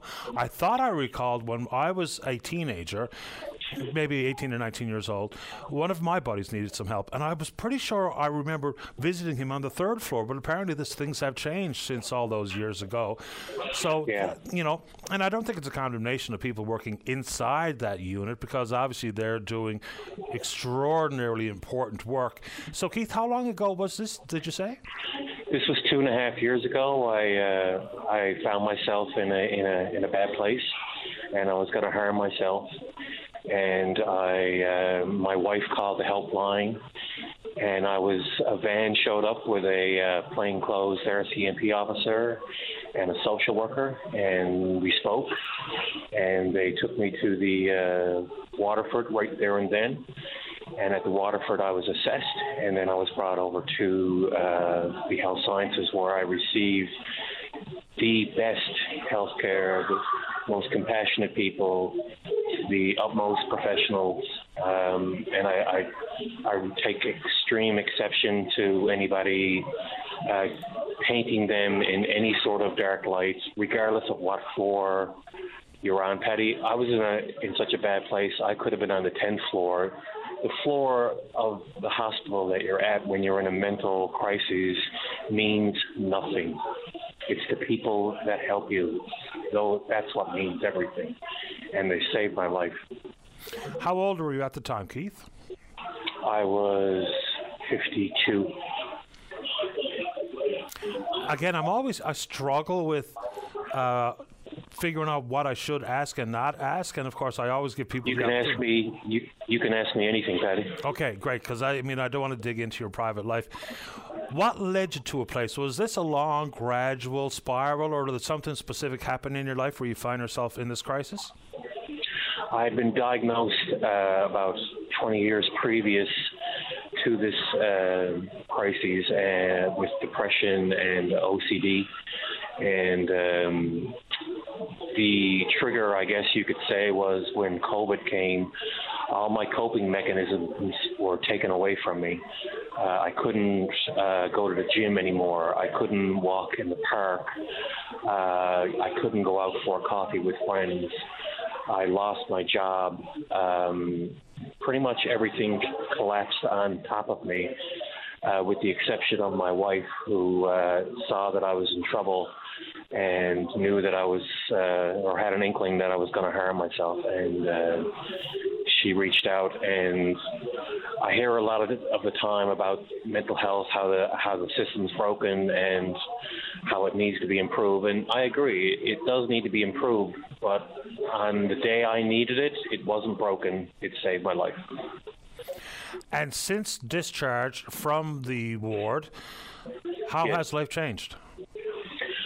Uh, the doors have opened up to uh, me being able to use my coping mechanisms. I mean, I'm calling you right now from my gym where I go every day, which which helps me cope.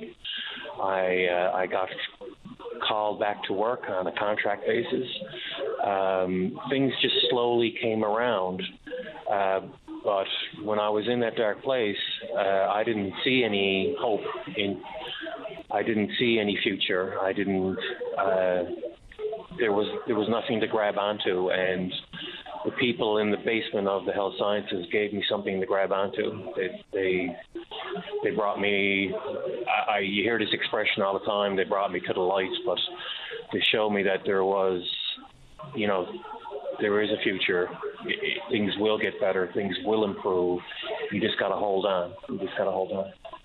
How have your family and friends reacted to the fact that you needed that type of crisis lifeline given to you, thankfully, by the good people in the basement of the Health Sciences Centre, about understanding who you are, where you were, where you are today, your coping mechanisms, and how they can be a part of the positive portion of your life?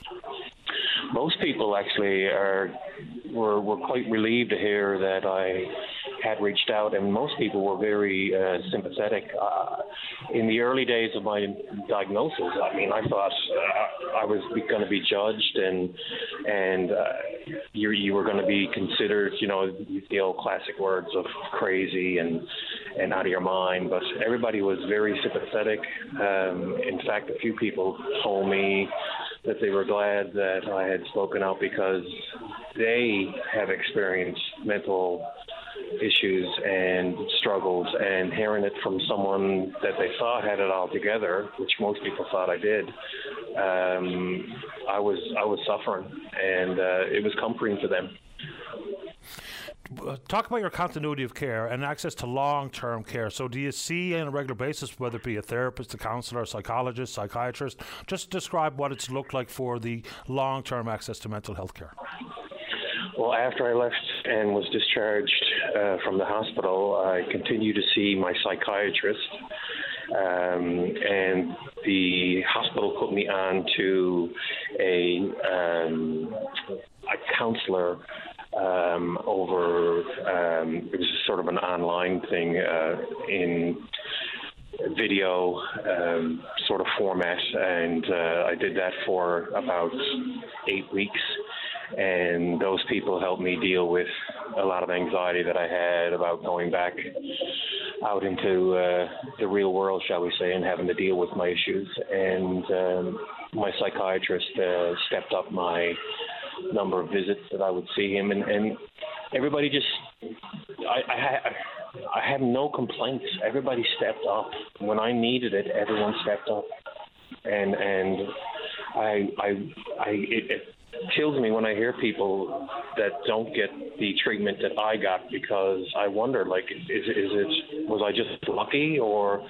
is the system truly broken down? I think the case is it's just not the same for everybody. And you know, yeah, some people, I agree. You know, some people have a champion in their corner which helps shoulder some of the burden. Some people are trying to go it alone. Some might be living in rural Newfoundland versus in these urban settings. So I think there's, you know, it depends on who you are, where you are, as to how you yeah. think the system is working or not. So uh, again, more often than not, once people get in the system, whether it be for physical or mental health, they get the compassionate, professional care and treatment in bedside manner that they deserve. But it's the outside looking in where people have angst, waiting for their surgery, waiting for their diagnostic imaging, waiting for uh, an opportunity to see a psychiatrist. That's where we have to take every story case by case. And after that, try to break it down to a painting a clear picture of the system as opposed to saying, and I was given a great warning by a man who I have tremendous respect for, Vince Withers at the Eating Disorder Foundation. He told me, be thoughtful in the way you speak about this because if you paint an endless picture of there is no help, then all you do is give people uh, no no reason for hope, which is the, absolutely the last That's thing I want to true. do. So we talk about gaps, but also every single time talk about the opportunities and the avenues to get some help because 100%. you can't paint that it's all is lost because that would be devastating and it's the very last thing that I would, would like to do sitting in this chair. So I try to couch it as carefully as possible, and I know know sometimes people hear it the way they do, or, and sometimes I might be very clumsy in the way I talk about it because it's live and my mind is going a million miles an hour. But I'm I try to remind myself of that important message every time we talk about these issues. And you do a good job of it too, Paddy. It, it was just that when I heard, um, it just it just struck me as someone who didn't quite know what they were talking about and didn't actually experience what goes on in that place. And I wanted those people who work on that floor to know that um, they do great work and uh, they should be applauded. I'm really glad you made time for the show, Keith. I'm glad to hear you're doing well. Enjoy the rest of your workout. Stay in touch. Take care, Paddy. You too, man. All the best. Bye bye. Bye bye. Good call. Uh, okay, let's take a break for the newscast. When we come back, plenty of time to talk about a couple of key issues we're going to start with. What's going on in the conditions inside Her Majesty's Penitentiary today, and then the procurement process for the construction to replace that dungeon by the lake. Don't go away. Nutrition, exercise, keeping the cold at bay. Whatever keeps you feeling great, the Wellness and Healthy Lifestyle Show on your VOCM. Welcome back to the show. Let's go to line number two. Good morning, Colleen. You're on the air. Good morning, Paddy. How are you, my darling? Doing okay uh, this morning. Thank you. How are you? I'm good. I'm just to give you a heads up. I'm calling from uh, Hamilton, Ontario. Okay. Uh, my son called me this morning, and uh, he's my son got a lot of mental health issues. He got depression. He got anxiety. He's ADD with ADHD with a chemical imbalance. Here, a couple of years ago, he found he went down to see his dad, and he found his dad hanging. His father hung himself. Uh, a couple of years before that, his brother died. He dealt with that, trying to deal with it. Uh, he spent a bit of time at the Waterford Hospital. Now he's down to the HMP because he's dealing with some charges. Now, they went in and they actually took the young fella right off his medication. And I said, you know what? You're not doctors. You cannot go in and say, you're not getting your meds today. You know? And he loves to read. We sent him books for reading from Indigo. Um, he can't read. He can't focus. He can't sleep. He's he's going right out of his mind. He's after putting in request after request after request to see the psychiatrist. And he looks at him, tells him, "Go back to his cell. You're mental. You don't need medication. You're just crazy." What what kind of a guard would say something like that to someone that's dealing with mental health? It's a fair question. I have never understood, and apparently we've been told repeatedly, that a review of the approach that the doctor, and I don't know if it remains being Dr. Craig at HMP, but the whole concept of taking someone off their prescribed medication for their mental illness upon being incarcerated, I have never understood it. Because no. what happens? They just symptoms worsen when they get out, they're worse than when they went in, and then it's yeah. reintegrating to their medicine. It just, I can never wrap my mind around how that has been deemed a peer reviewed appropriate approach. I don't get it. No, because them, young fellas are put on this medication for a reason. I'm on medication myself for, for depression because where my son passed away. And uh, if I stop one of them meds, I can cause more damage to myself than anything, like the doctor said. Do not ever stop your medication without advising your doctor first. And here they are down there taking the meds from young fellas that's dealing with mental health. I, I think it's ridiculous. Them guards are not doctors. They're not psychiatrists. They're not physicians. They're not qualified to take someone off their meds. Yeah, no, I, I, guess it would have been a doctor that took the uh, the prisoner off of the meds initially. But you know, for the guards, look, I get it; it's a tough job, and uh, absolutely yeah. it is, and it's a pretty dangerous yeah. situation possibly. But yeah. you also have to realize that the individual could be struggling with things that you can't see, and mental illness might be one of them. If we listen to folks who work in the courthouse, for instance, they'll tell you that somewhere in the neighborhood of the uh, people they see going through the turnstile of the courthouse, the courtrooms, are somewhere in the neighborhood of 80% dealing with an addiction or a mental health issue. There's, I think, legit questions as to how it's uh, reasonable that even some of the folks who are seriously mentally ill are incarcerated in a setting like HMP. There is no opportunity to manage symptoms. There's no opportunity for recovery. It no. just there's there's something patently wrong with the setup. Now, I understand where the guards are coming from. Yes. But I mean, do they realize when they take these inmates off their medication Do they realise they're putting their guards at risk? It's a fair observation. Yep. You know what I'm saying? One of them can flip right out and end up taking a guard's life. Why? Because he wasn't on his medication. It's possible, uh, for sure. How likely, I don't know. How long does your son have in front of him with uh, his stay at Her Majesty's? He is going to be there. He's not even sentenced yet on the charges, so he could be there for another year yet until he's sentenced. Well, you know, the conditions inside, and I'll look, here's what happens every time, Colleen. We talk about Her Majesty's, and then I'll get the same emails, and people feel free to send them saying it's not supposed to be the Ritz Carlton and all the rest of it. No, no, but it's not supposed to be somewhere where we can have a virtual guarantee for some people they get out worse than when they went in. That's not in anyone's best interest, regardless if you've ever had a brush with the law or anything else under the sun. No, no. But he, he's, he's had a real rough time on it. I mean, dealing with his father's death, his brother's death, no family down there because we're in Hamilton. And I mean, he's only 30 years old. And his brother was 30 when he passed away. Actually, I had a conversation with you on uh, 2015 when uh, I called down to see what was going on with my son's body. And he told me he's dead anyway, and he chuckled. Remember that one? I think I might remember something about that. And I again, an apology for that about three months later. And you know, uh, once again, let- just let me get out in front of some of the obvious reaction that's coming. Is when we talk about what's happened in people's lives, 99% of the time it's not offered as an excuse, but we have to understand how people arrive at a moment in their life where they commit a crime that sees them behind bars. So it's not excusing anyone's behavior. And when you break the law, you have to pay the price. That's just how the world works, and so it should. But understanding who someone is and how they've arrived at that place in their life, it is supposed to be part of the conversation. It's not the be all and the end all. It's not offering an excuse or a free pass. It's just the obvious part of the conversation. Yeah, I mean, it's bad enough they're locked up on that unit. They're not, they, don't get outside very often. The TV has been gone off the unit now for the last two weeks. I mean, what do they expect people to do? And then they're taking them off their medication? That, that's crazy. It, it is. It's crazy. I don't understand this. I appreciate the call, Colleen. Hope you're doing okay. Yes, you too. Take care. Thanks, Paddy. Right. Bye bye. You're welcome. Bye bye. All right, and now the next part of the conversation regarding Her Majesty's Penitentiary is the replacement. Some questions brought forward on the House of Assembly yesterday from the opposition critic. That's the PC member for Ferryland. That's Loyola O'Driscoll. Loyola, you're on the air. Good morning, Paddy. How are you this morning? Not too bad, I suppose. You? Good, for good, sir.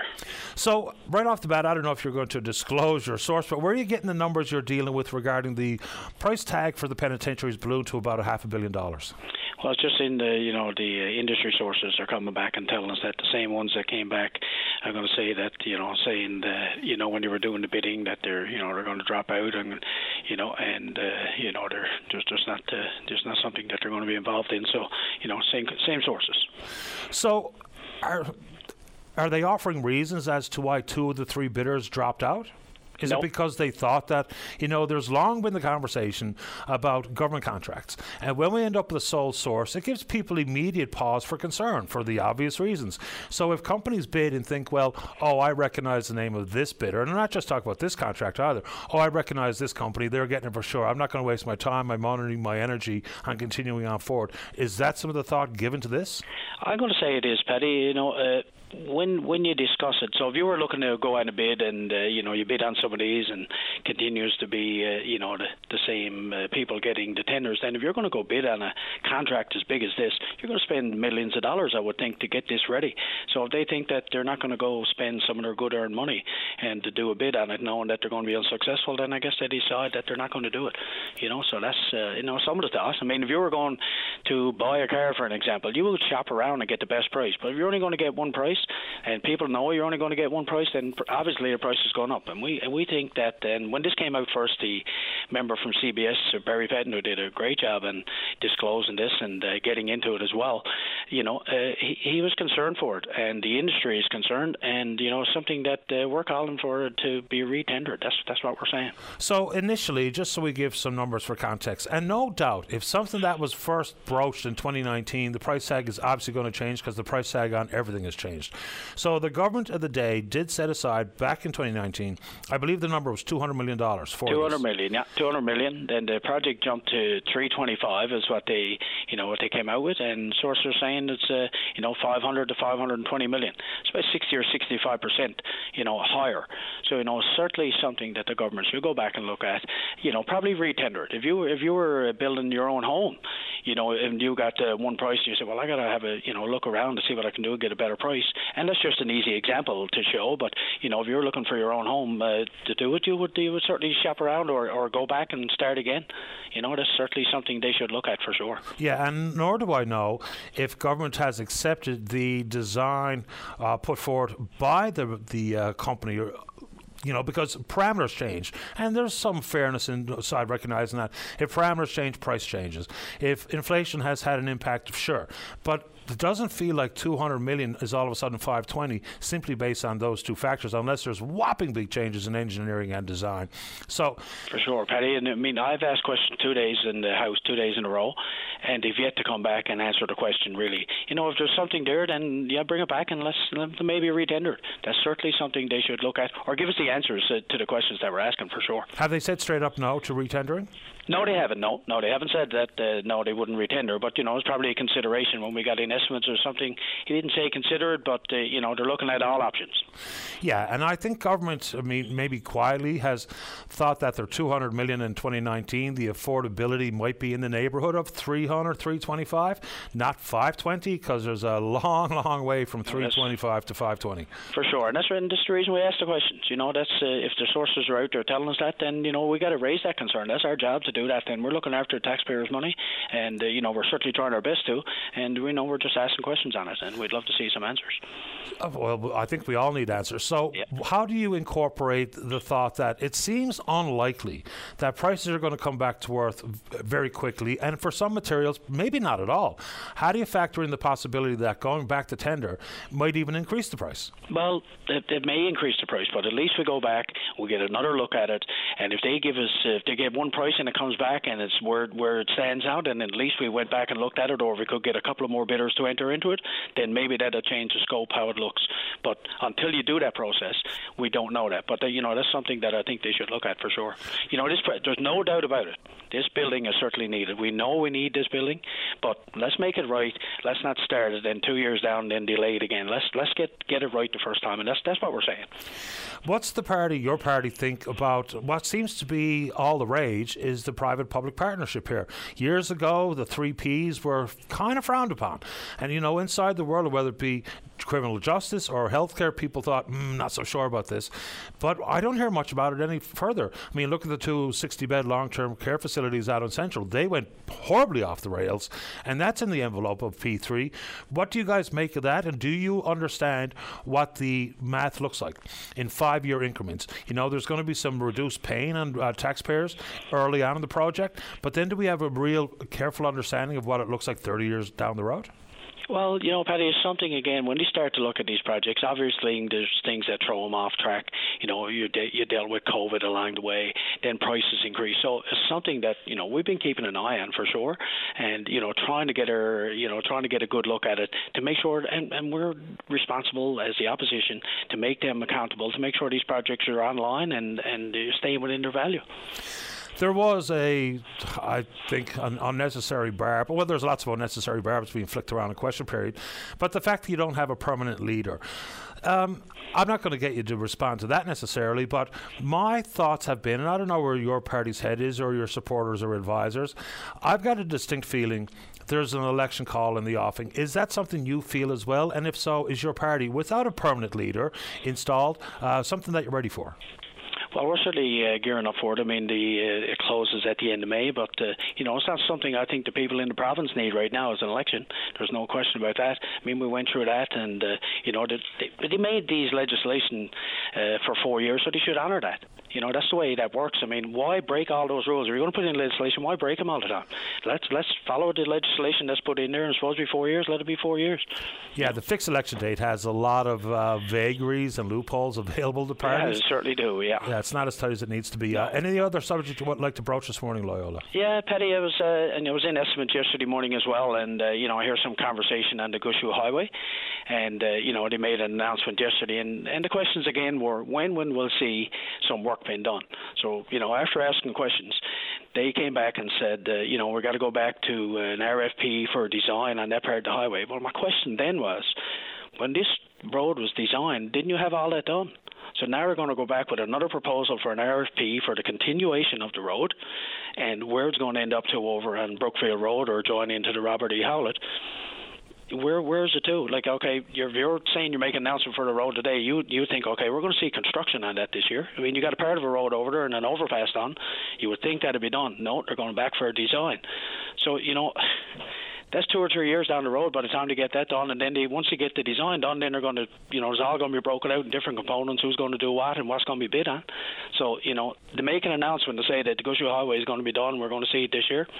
I don't see it, not from the questions that I'm asking, and that's that's basically what you know we've been asking them. Well, I mean, I can't remember every single detail from what I read or learned in 2006, but I'm pretty sure there were parameters for the entirety of the Team Gushue Highway offered initially and broken out into phases as we've seen, and it's been a snail's pace to say the very least. Uh, just quickly, before I let you go, is there pressure being put on the government, and the Premier in particular, try to find a resolution to this snow crab standoff.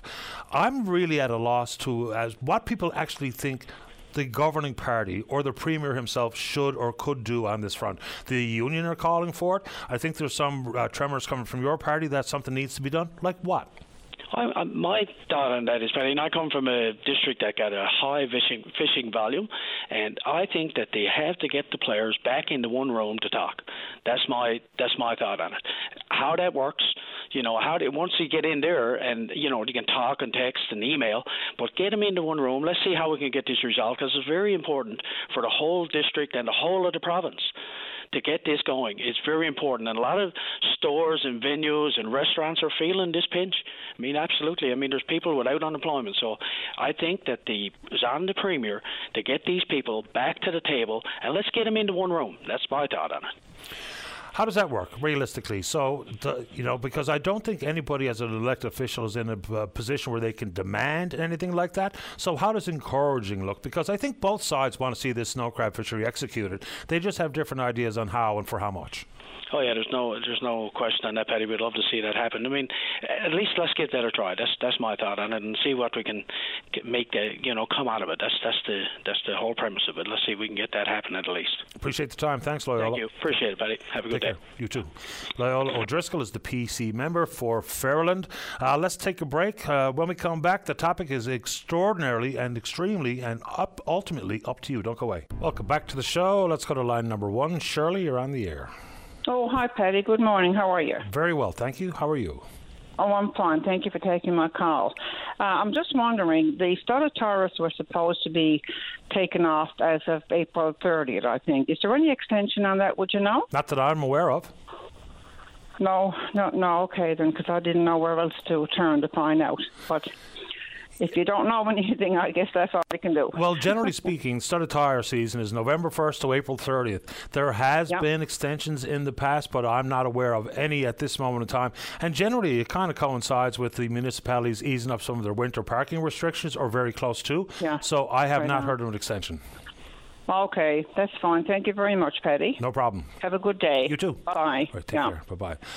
Uh, studded tires are an inter- interesting beast, and I know, thankfully, we're through the season where studded tires have any need for any motorist. And people who like their studded tires, that's it. They want to have studs on during the winter, no matter what. There are lots of conversations about what studded tires mean to the road and what conditions are actually best suited to a studded tire. Like, you know, when we teach people how to drive, and it's uh, give yourself three seconds, right? Three seconds of stopping time behind the car that you're trailing. And of course, if you're on the dry pavement with a studded tire, you probably need more stopping time than that. You know, there's reports of uh, there's all kinds of data out there about what it means for the road and stopping times, and what conditions are most appropriate for studs. And I guarantee there's still people with studs on. Uh, coming out of Shoppers Drug Mart yesterday, you didn't have to turn your head to see, all you could do was hear the fact that the car coming in from McDonald Drive absolutely still had its studs on the tires. Eh, hey, you know they'll take their chances with getting a ticket for the removal.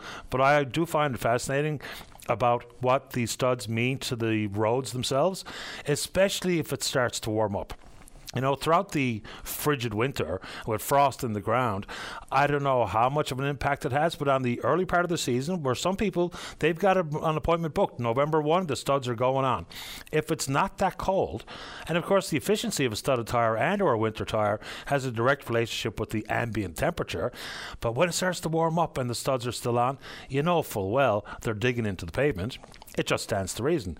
You got little metal knobs in contact and taking away some of the point of contact from rubber to be replaced with steel stud. You know it has some impact on what it means for the road work. If I remember correctly, and uh, set me straight, Mayor Aker, if you're listening and I'm wrong. I think it was a number of years ago, there was a bunch of municipalities were promoting the banning of studded tires in their communities. It got shot down at the municipalities of Newfoundland and Labrador, but I'm pretty sure Mount Pearl was one of them uh, talking about the potential ability to ban them. Now, I'm not suggesting that we need to ban the studded tires because, as I said, some people swear by them it's that's just it. And sometimes peace of mind and comfort with what's under your vehicle as you try to safely navigate the roads, the highways and byways. Who am I to tell you you're wrong? But I do think that we've some people make decisions simply on what they feel might be best as opposed to what is. And then it depends what part of the province you're in. The type of winter we experience around here is vastly different than what you might experience on the west coast of the island. And certainly vastly different than what might be experienced in Labrador itself.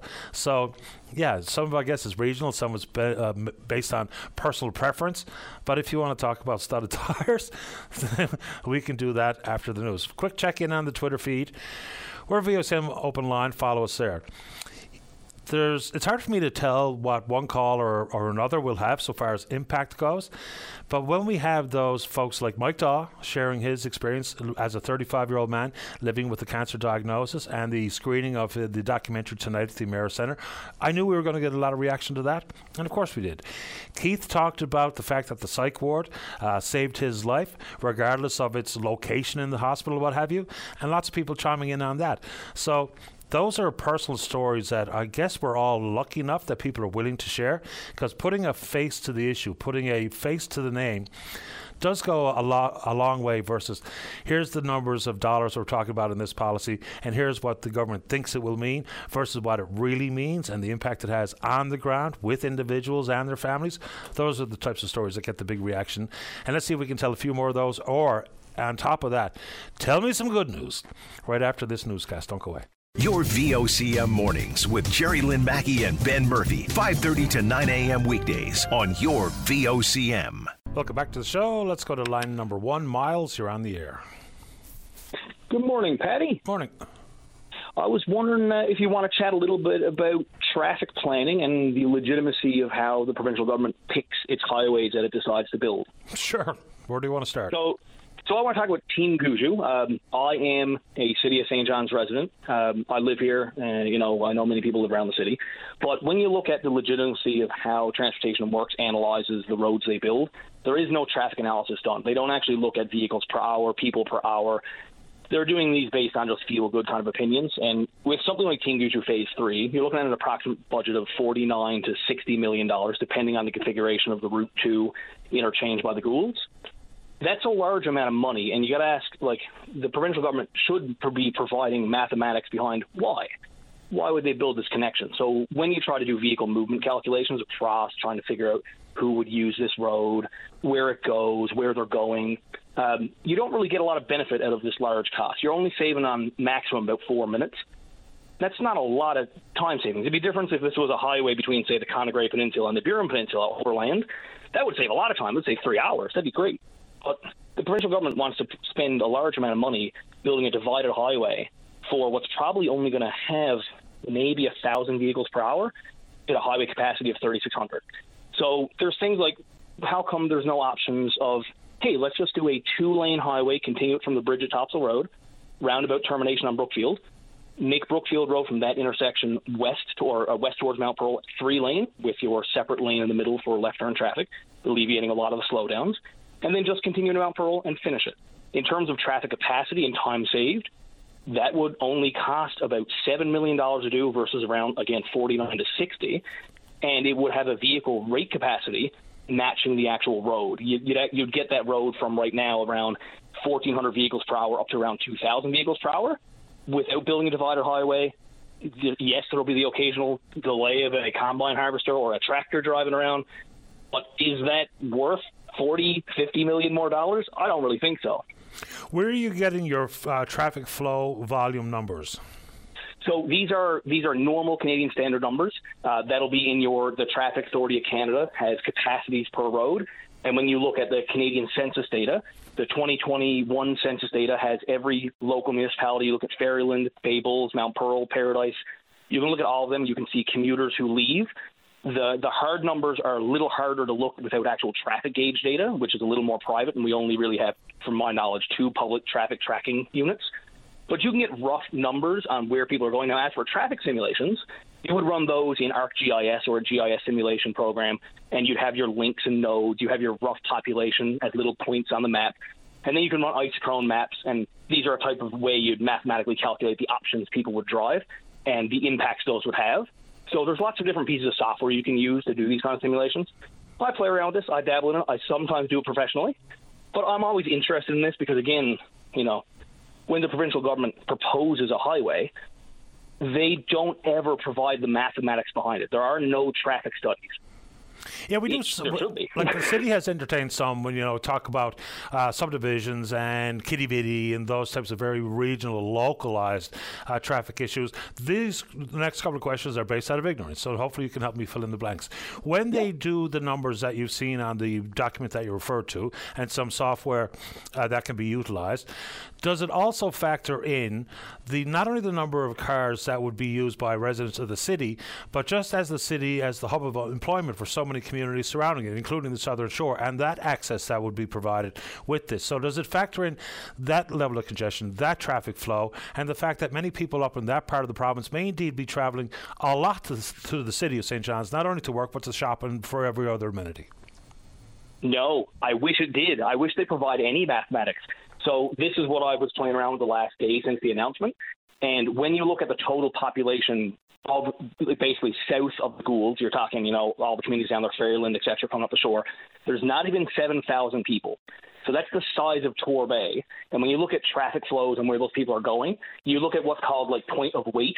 So, for example, the point of weight of St. John's is going to be the downtown core around Pippy Industrial, Donovan Industrial, and then you have the Health Science Munn regional area, and then the College of North Atlantic and the uh, um, Confederation Building those are our big dance points of, of where people end up commuting to.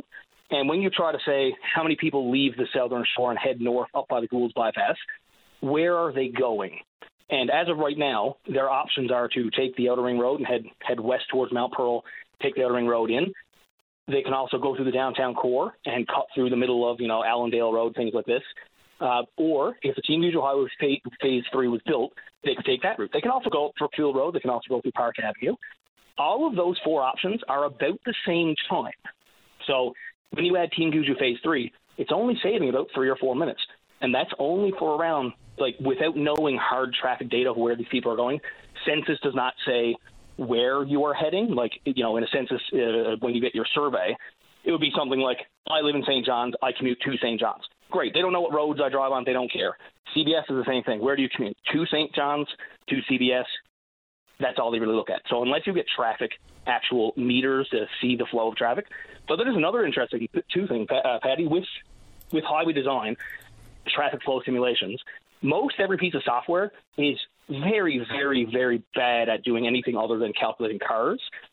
They don't factor in public transit, even don't factor in HOV lanes. So most of the software I've played around with, uh, you will be running one person per car, which is about one vehicle per se- uh, per two seconds is a normal flow rate. So a single lane at 100 kilometers an hour is around 1,800 vehicles per per hour. But if those were an HOV lane, the people per hour goes from 1,800 to nearly 8,000. so there's things like should Team Gushue Highway Phase 3 be an HOV only two lane road? That's a totally valid option. And again, for $8 million, you've got a capacity that's higher than the Outer Ring Road and Memorial Drive combined. But these things are not what the provincial government does. It's not what the city of St. John's does. It's not what most governments do. Like the Newfoundland government, good for what it is, I suppose. I'm, I'm indifferent. They do not do traffic simulations. They do not do traffic studies. All these twinnings across the province, adding maybe 30 kilometers of twinned highways, it's feel good and it's slightly safer. But we're essentially building a 10 meter diameter pipe for a one meter flow of traffic. you know, it doesn't really make a lot of sense from an engineering standpoint. From a political standpoint, it makes an immeasurable amount of sense. They're going to win a lot of votes. They're going to get a lot of jobs, and that's good. There's other things we can build jobs on. We could be building climate resilient highways, connecting, for example, leaving Millertown and going overland and connecting to the Burgeo Highway. That road already exists. It's only 110 kilometers. We need to resurface it maybe for 40, 50 million dollars, we now have a 40 minute cutoff on the travel time from Port Basques to St. John's. Why isn't that an option? Like Team Gushue Phase Three isn't needed. St. John's doesn't need more highway capacity. Fair enough. And when it comes to the twinning of highways, I don't know how you put a price tag or a scientific approach or a software simulation or any other traffic volume on the ground uh, evaluation when we talk about safety. And that's one of the first things I said is, look, I feel vastly different, and I think I'm a pretty good driver and I'm pretty aware and I try not to be distracted when I drive. But there is yep. a distinct different feeling about being on a single lane highway versus a twinned highway. And we 100%. have seen a ton of collisions resulting in serious injury and death on our province's highways. And some of the volume issues were like extending beyond Whitbourne to Little Bay East. I can see the rationale there. In between Grand Falls, Windsor, and Bishops Falls, I can see it. Has there been enough evaluation done to justify the price tag? If I hear you correctly, the answer is quite clearly no. What does on the ground traffic flow assessments look like? Is it simply standing there with a stopwatch over a certain course of the uh, run of a day, rush hour included, to evaluate traffic flow, or is it all simulation and we just trust the data as the inputs by humans who are not standing along the side of the road? So the two in St. John's Metro that are publicly available in terms of knowing where they are uh, there's Outer Ring Road between Paradise and Thorburn Road. Everyone thinks it's a speed camera. It is not. It's a, it's a traffic measuring device. There's also one out by CBS as well. They look, they're large boxy structures. They essentially are measuring traffic crossing a certain area, usually with an ultrasonic sensor, sometimes with a laser. It doesn't really matter. Uh, those are going to be just physically tracking breaks, and they see a vehicle go by, they track it, they track it. If it's a solid wall of cars, it doesn't know. There has to be breaks between traffic, but there's always people aren't people tailgate, but they don't tailgate that close. but when you look at uh, you know the efficacy, yes, driving on a divided highway is extremely safe for head-on collisions. It does not impact our most lethal thing, which is drunk drivers, uh, distracted drivers falling asleep, and moose. Divided highway makes no difference on that. So it's again one of those things. It's like, you know, what's our risk assessment? Humans were bad at risk assessment, and head-on front collisions are much more easily abated by heavily traffic regulation with speed cameras. You guys just had on the news, they're starting to push it out. You know, hill climb lanes are fine, but when you look at something like the Veterans Highway to Carbonear, almost all of those accidents have been someone passing recklessly, heading on into another vehicle. Yep. That's nothing to do with the highway engineering. That's to do about bad, angry drivers. How do you factor in? Things like if we're talking about Team Gushue and the real growth communities, and this is not a, uh, a swat at any other community that I don't mention, but Paradise, CBS, Mount Pearl, Southern Shore, St. John's will make up the vast majority of the growth of the population of this province over the course of the ne- next decade. How do you factor yep. that into investment in road work? Because it'll cost less to do it today than it will tomorrow. 100%. And, you know, the, the factors of mathematics for how we estimate roads are all out of whack since COVID. You know, a lot of labor costs have gone up 20, 30%. It's making estimating engineering projects very difficult. but in terms of the towns, um, you know, you, what I'd be looking at is the tax revenue per area of a municipality. And quite frankly, CBS and, and Paradise are offensively low. They, they, those communities only function because they keep developing when Mount Pearl hits its wall in another three or four years and runs out of space, Mount Pearl will have to increase taxes. They do not bring enough tax per resident. St. John sits around 3,300 uh, per resident. Mount Pearl's around $2,800. Paradise drops down to 1,600. CBS is $1,400 per resident. They do not have the money. What they need to do is urbanize. They need to start building large apartments, high rises. They need to start putting in townhouses, getting more houses in to- towards the local area. So yes, CBS and Paradise will grow, but instead of us putting 1.8 billion dollars into fixing roads, which could be alleviated by, for example, lowering axle load on transport vehicles, uh, and for example, um, removing studded tires. We talked about that earlier. Studded tires, big issue with with our freeze thaw cycles on the East Coast. But you know, when you look at all that, uh, all those factors put together, we need to start looking at how we urbanize our area and how we move people. And cars are the least efficient. you know, provincial government and City St. John's have agreed there's a climate emergency, yet they do nothing to address it. And, and honestly, you know, I know people in, in CBS who are single mothers with two children. Half their budget is their car and gas.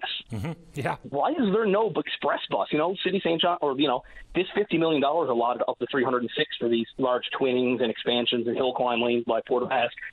That could fund almost entirely expanding our private rural bus system into a private and public express bus system where it's not just DRL. There's no reason someone from Trinity shouldn't be able to get a bus into St. John's every day. so that's yeah. an easier way to move people. And like CBS should have an express bus. Like they don't spend any money on their public transit. And is that a sexy policy? No, not even close. But it is necessary. well, I mean that's a cost sharing issue that I think uh, drives that bus um, more sure. more than anything else. Uh, Miles, really appreciate the info and the perspective this morning. Interesting stuff.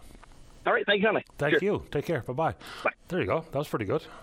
You know, evaluating why and where you spend absolutely should be part of it. Break time. When we come back, Ron is there to talk about property tax, everybody's favorite. Don't go away. Welcome back. Let's go to line number two. Good morning, Ron. You're on the air. Uh, good morning, Paddy. Uh, I'm a first-time caller. Welcome. Yeah, uh, Paddy, uh, I'm calling about the property tax. I uh, live in a community, community which is paying a property tax community next to me are not paying any property tax at all. So road construction and uh, uh, lights on the poles and plowing in the winter and, and things like this. Uh, and uh, I think this the government should either legislate these people to pay a property tax. They're trying to raise money. Uh, they come up with a sugar tax, which I think was ludicrous. I don't know why they did that.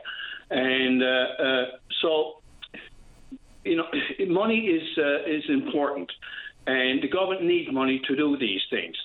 So why can't they get uh, uh, to get other people who are in communities who are not paying property tax to pay a property tax? The community next to me has two major businesses in that community are not paying five cents property tax.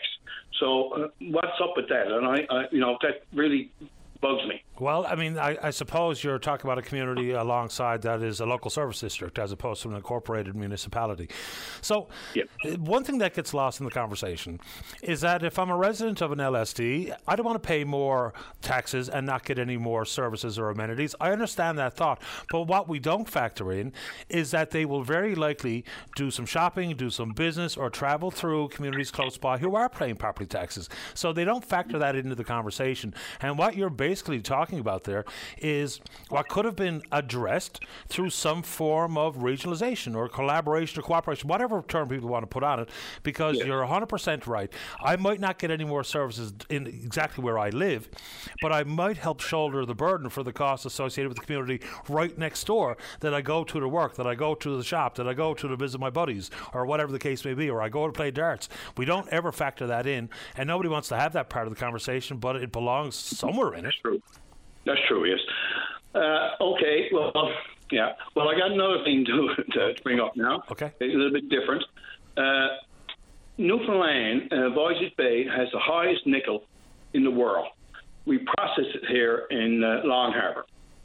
Uh, why don't Newfoundland build a battery plant and have put people to work and could you're not, you're not paying for nickel. Well, I, I, I assume or not, but to, to make these batteries, and we have the other resources that uh, go in the batteries. So, uh, you know, I think our government are a little bit slow on, on that. Because I mean, Thompson, Ontario, I think is where they're going to build this new battery plant. I'm not too sure on that. I mean, where are they going to get their nickel uh, from? I hope they're going to get it from Voisey's Bay. Yeah, well, they do a lot of processing in Thompson, Manitoba, and Sudbury in Ontario. And in fact, every spoonful of nickel that we sent out when the construction at Long Harbour was taking place is supposed to come back in. You make a good point, but I think if we look, stand back and look at what it would take to incentivize a company to build a plant, because we don't want the government building a plant, because we're not really very good at those types of things as governments. So in St. Thomas, Ontario, Volkswagen is going to spend $7 billion of their money to build a plant, which will employ some 3,000 or 3,000 people. The mm-hmm. government of Canada didn't give them any money, but they're cutting them uh, a tax relief that will add up to somewhere in the neighborhood of 13 billion dollars based on hitting incentives mm-hmm. if the plant is as successful as Volkswagen thinks it will be. Now, mm-hmm. ultimately, in this country, global supply chain issues were, are going to be critically important to address. We saw what it meant to cost of living. We saw what it meant when they were interrupted regarding uh, inflationary rates. And if we're the only democratic country on the face of the earth with every single essential critical mineral for batteries for your electric vehicle, for your laptop, for your cell phone, capturing that market more than just extracting it, sending it away, and then buying it back, that makes all the sense in the world to me. Yeah. Well, I mean, uh, I'm sure that if they get if our premier phone Elon Musk, you might get a few dollars from him if uh, he build a battery plant. Yeah, now we do have an agreement up at Vale with a company uh, that from Switzerland, I believe, that does build the bulk of the batteries for Tesla to buy okay. the minerals from uh, Labrador mines. So that's I begin this. That's the start of the conversation. There's yeah. a economic, massive economic upside to the mining industry here, and of course, it comes with environmental concerns. No one dismisses or does, doesn't acknowledge that. But yeah. on the economic front, we really are sitting on a treasure trove of minerals that are in high demand. Yes, that's true. Well, you know, I appreciate it, Paddy, and uh, uh, I got nothing else to say on that subject. And uh, you have a good day. I appreciate the time. Thanks a lot.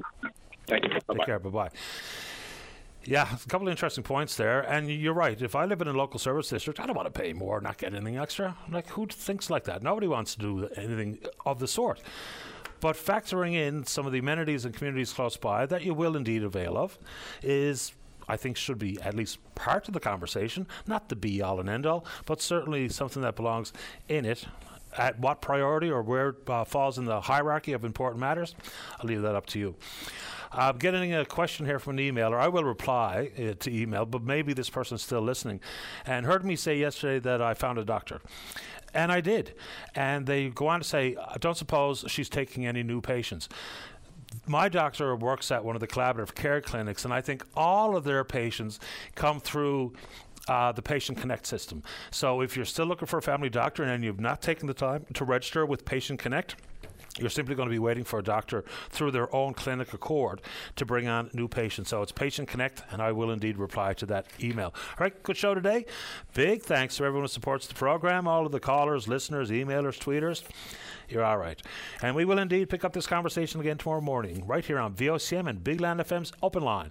On behalf of the producer, David Williams, I'm your host, Paddy Daly. Have yourself a safe, fun, happy day. We'll talk in the morning. Bye bye.